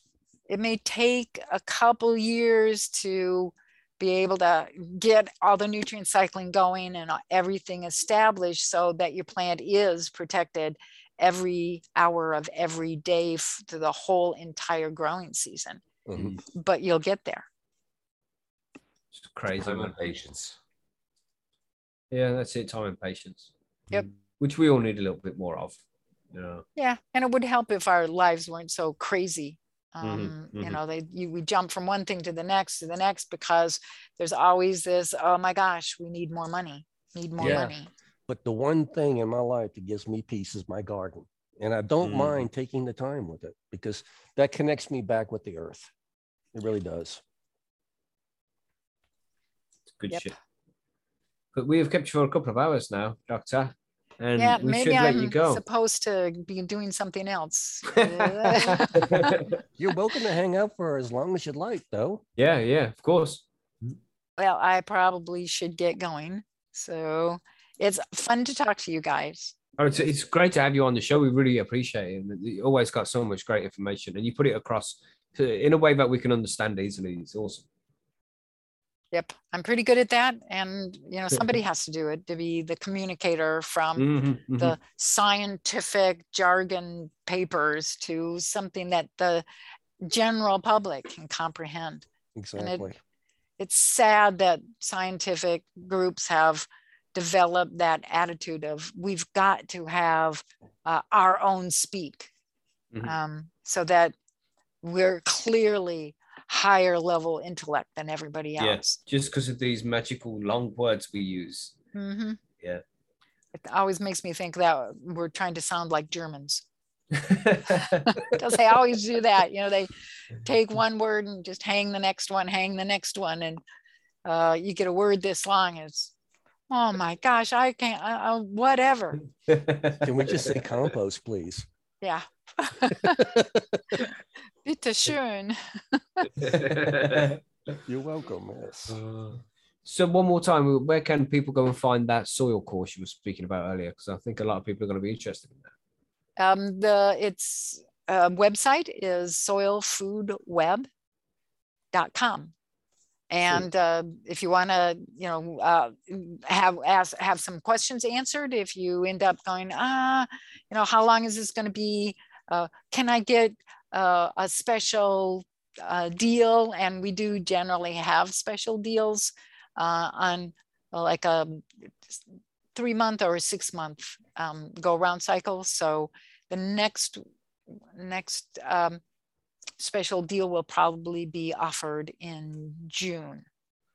Right. So stay tuned for that if you're interested. Um, for calling up and getting some questions answered, it's info at soilfoodweb.com. Awesome. So everybody go check that shit out. That's- I'm going to go have a look at it as well because I, I need to know more about soil growing and composting and that kind of thing. Great. I've been checking it out myself as we were um talking to Dr. Elaine, and it is it's a really, really, really in-depth and interesting course. Mhm. Mm, Uh, And It important information as well. yeah, it, it is looks very, very cool. Cool.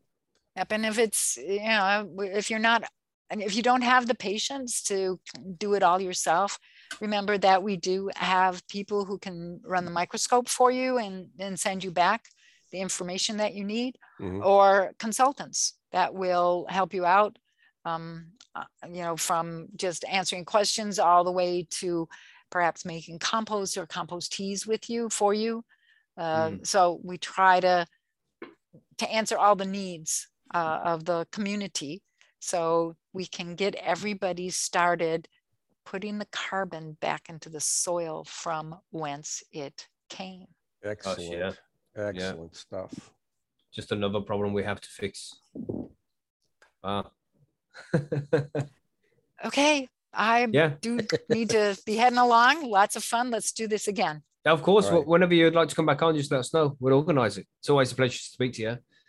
Okay, great. Yeah, thanks Thanks a lot. very much. coming, Have a good day, Dr. Let's- Elaine. Enjoy getting the seeds. Let's maybe let's maybe plan for uh, right before the promotion. There In June. that? Oh yeah. In June, yeah, for sure. We'll do that. Okay, And I'll great, write that down so I don't forget. Great. Sometime Talk in you guys later. Lovely. Slán. Um, have a good day, Elaine. Thank you again. You too. Bye now. Ciao, ciao. Goodbye. Goodbye.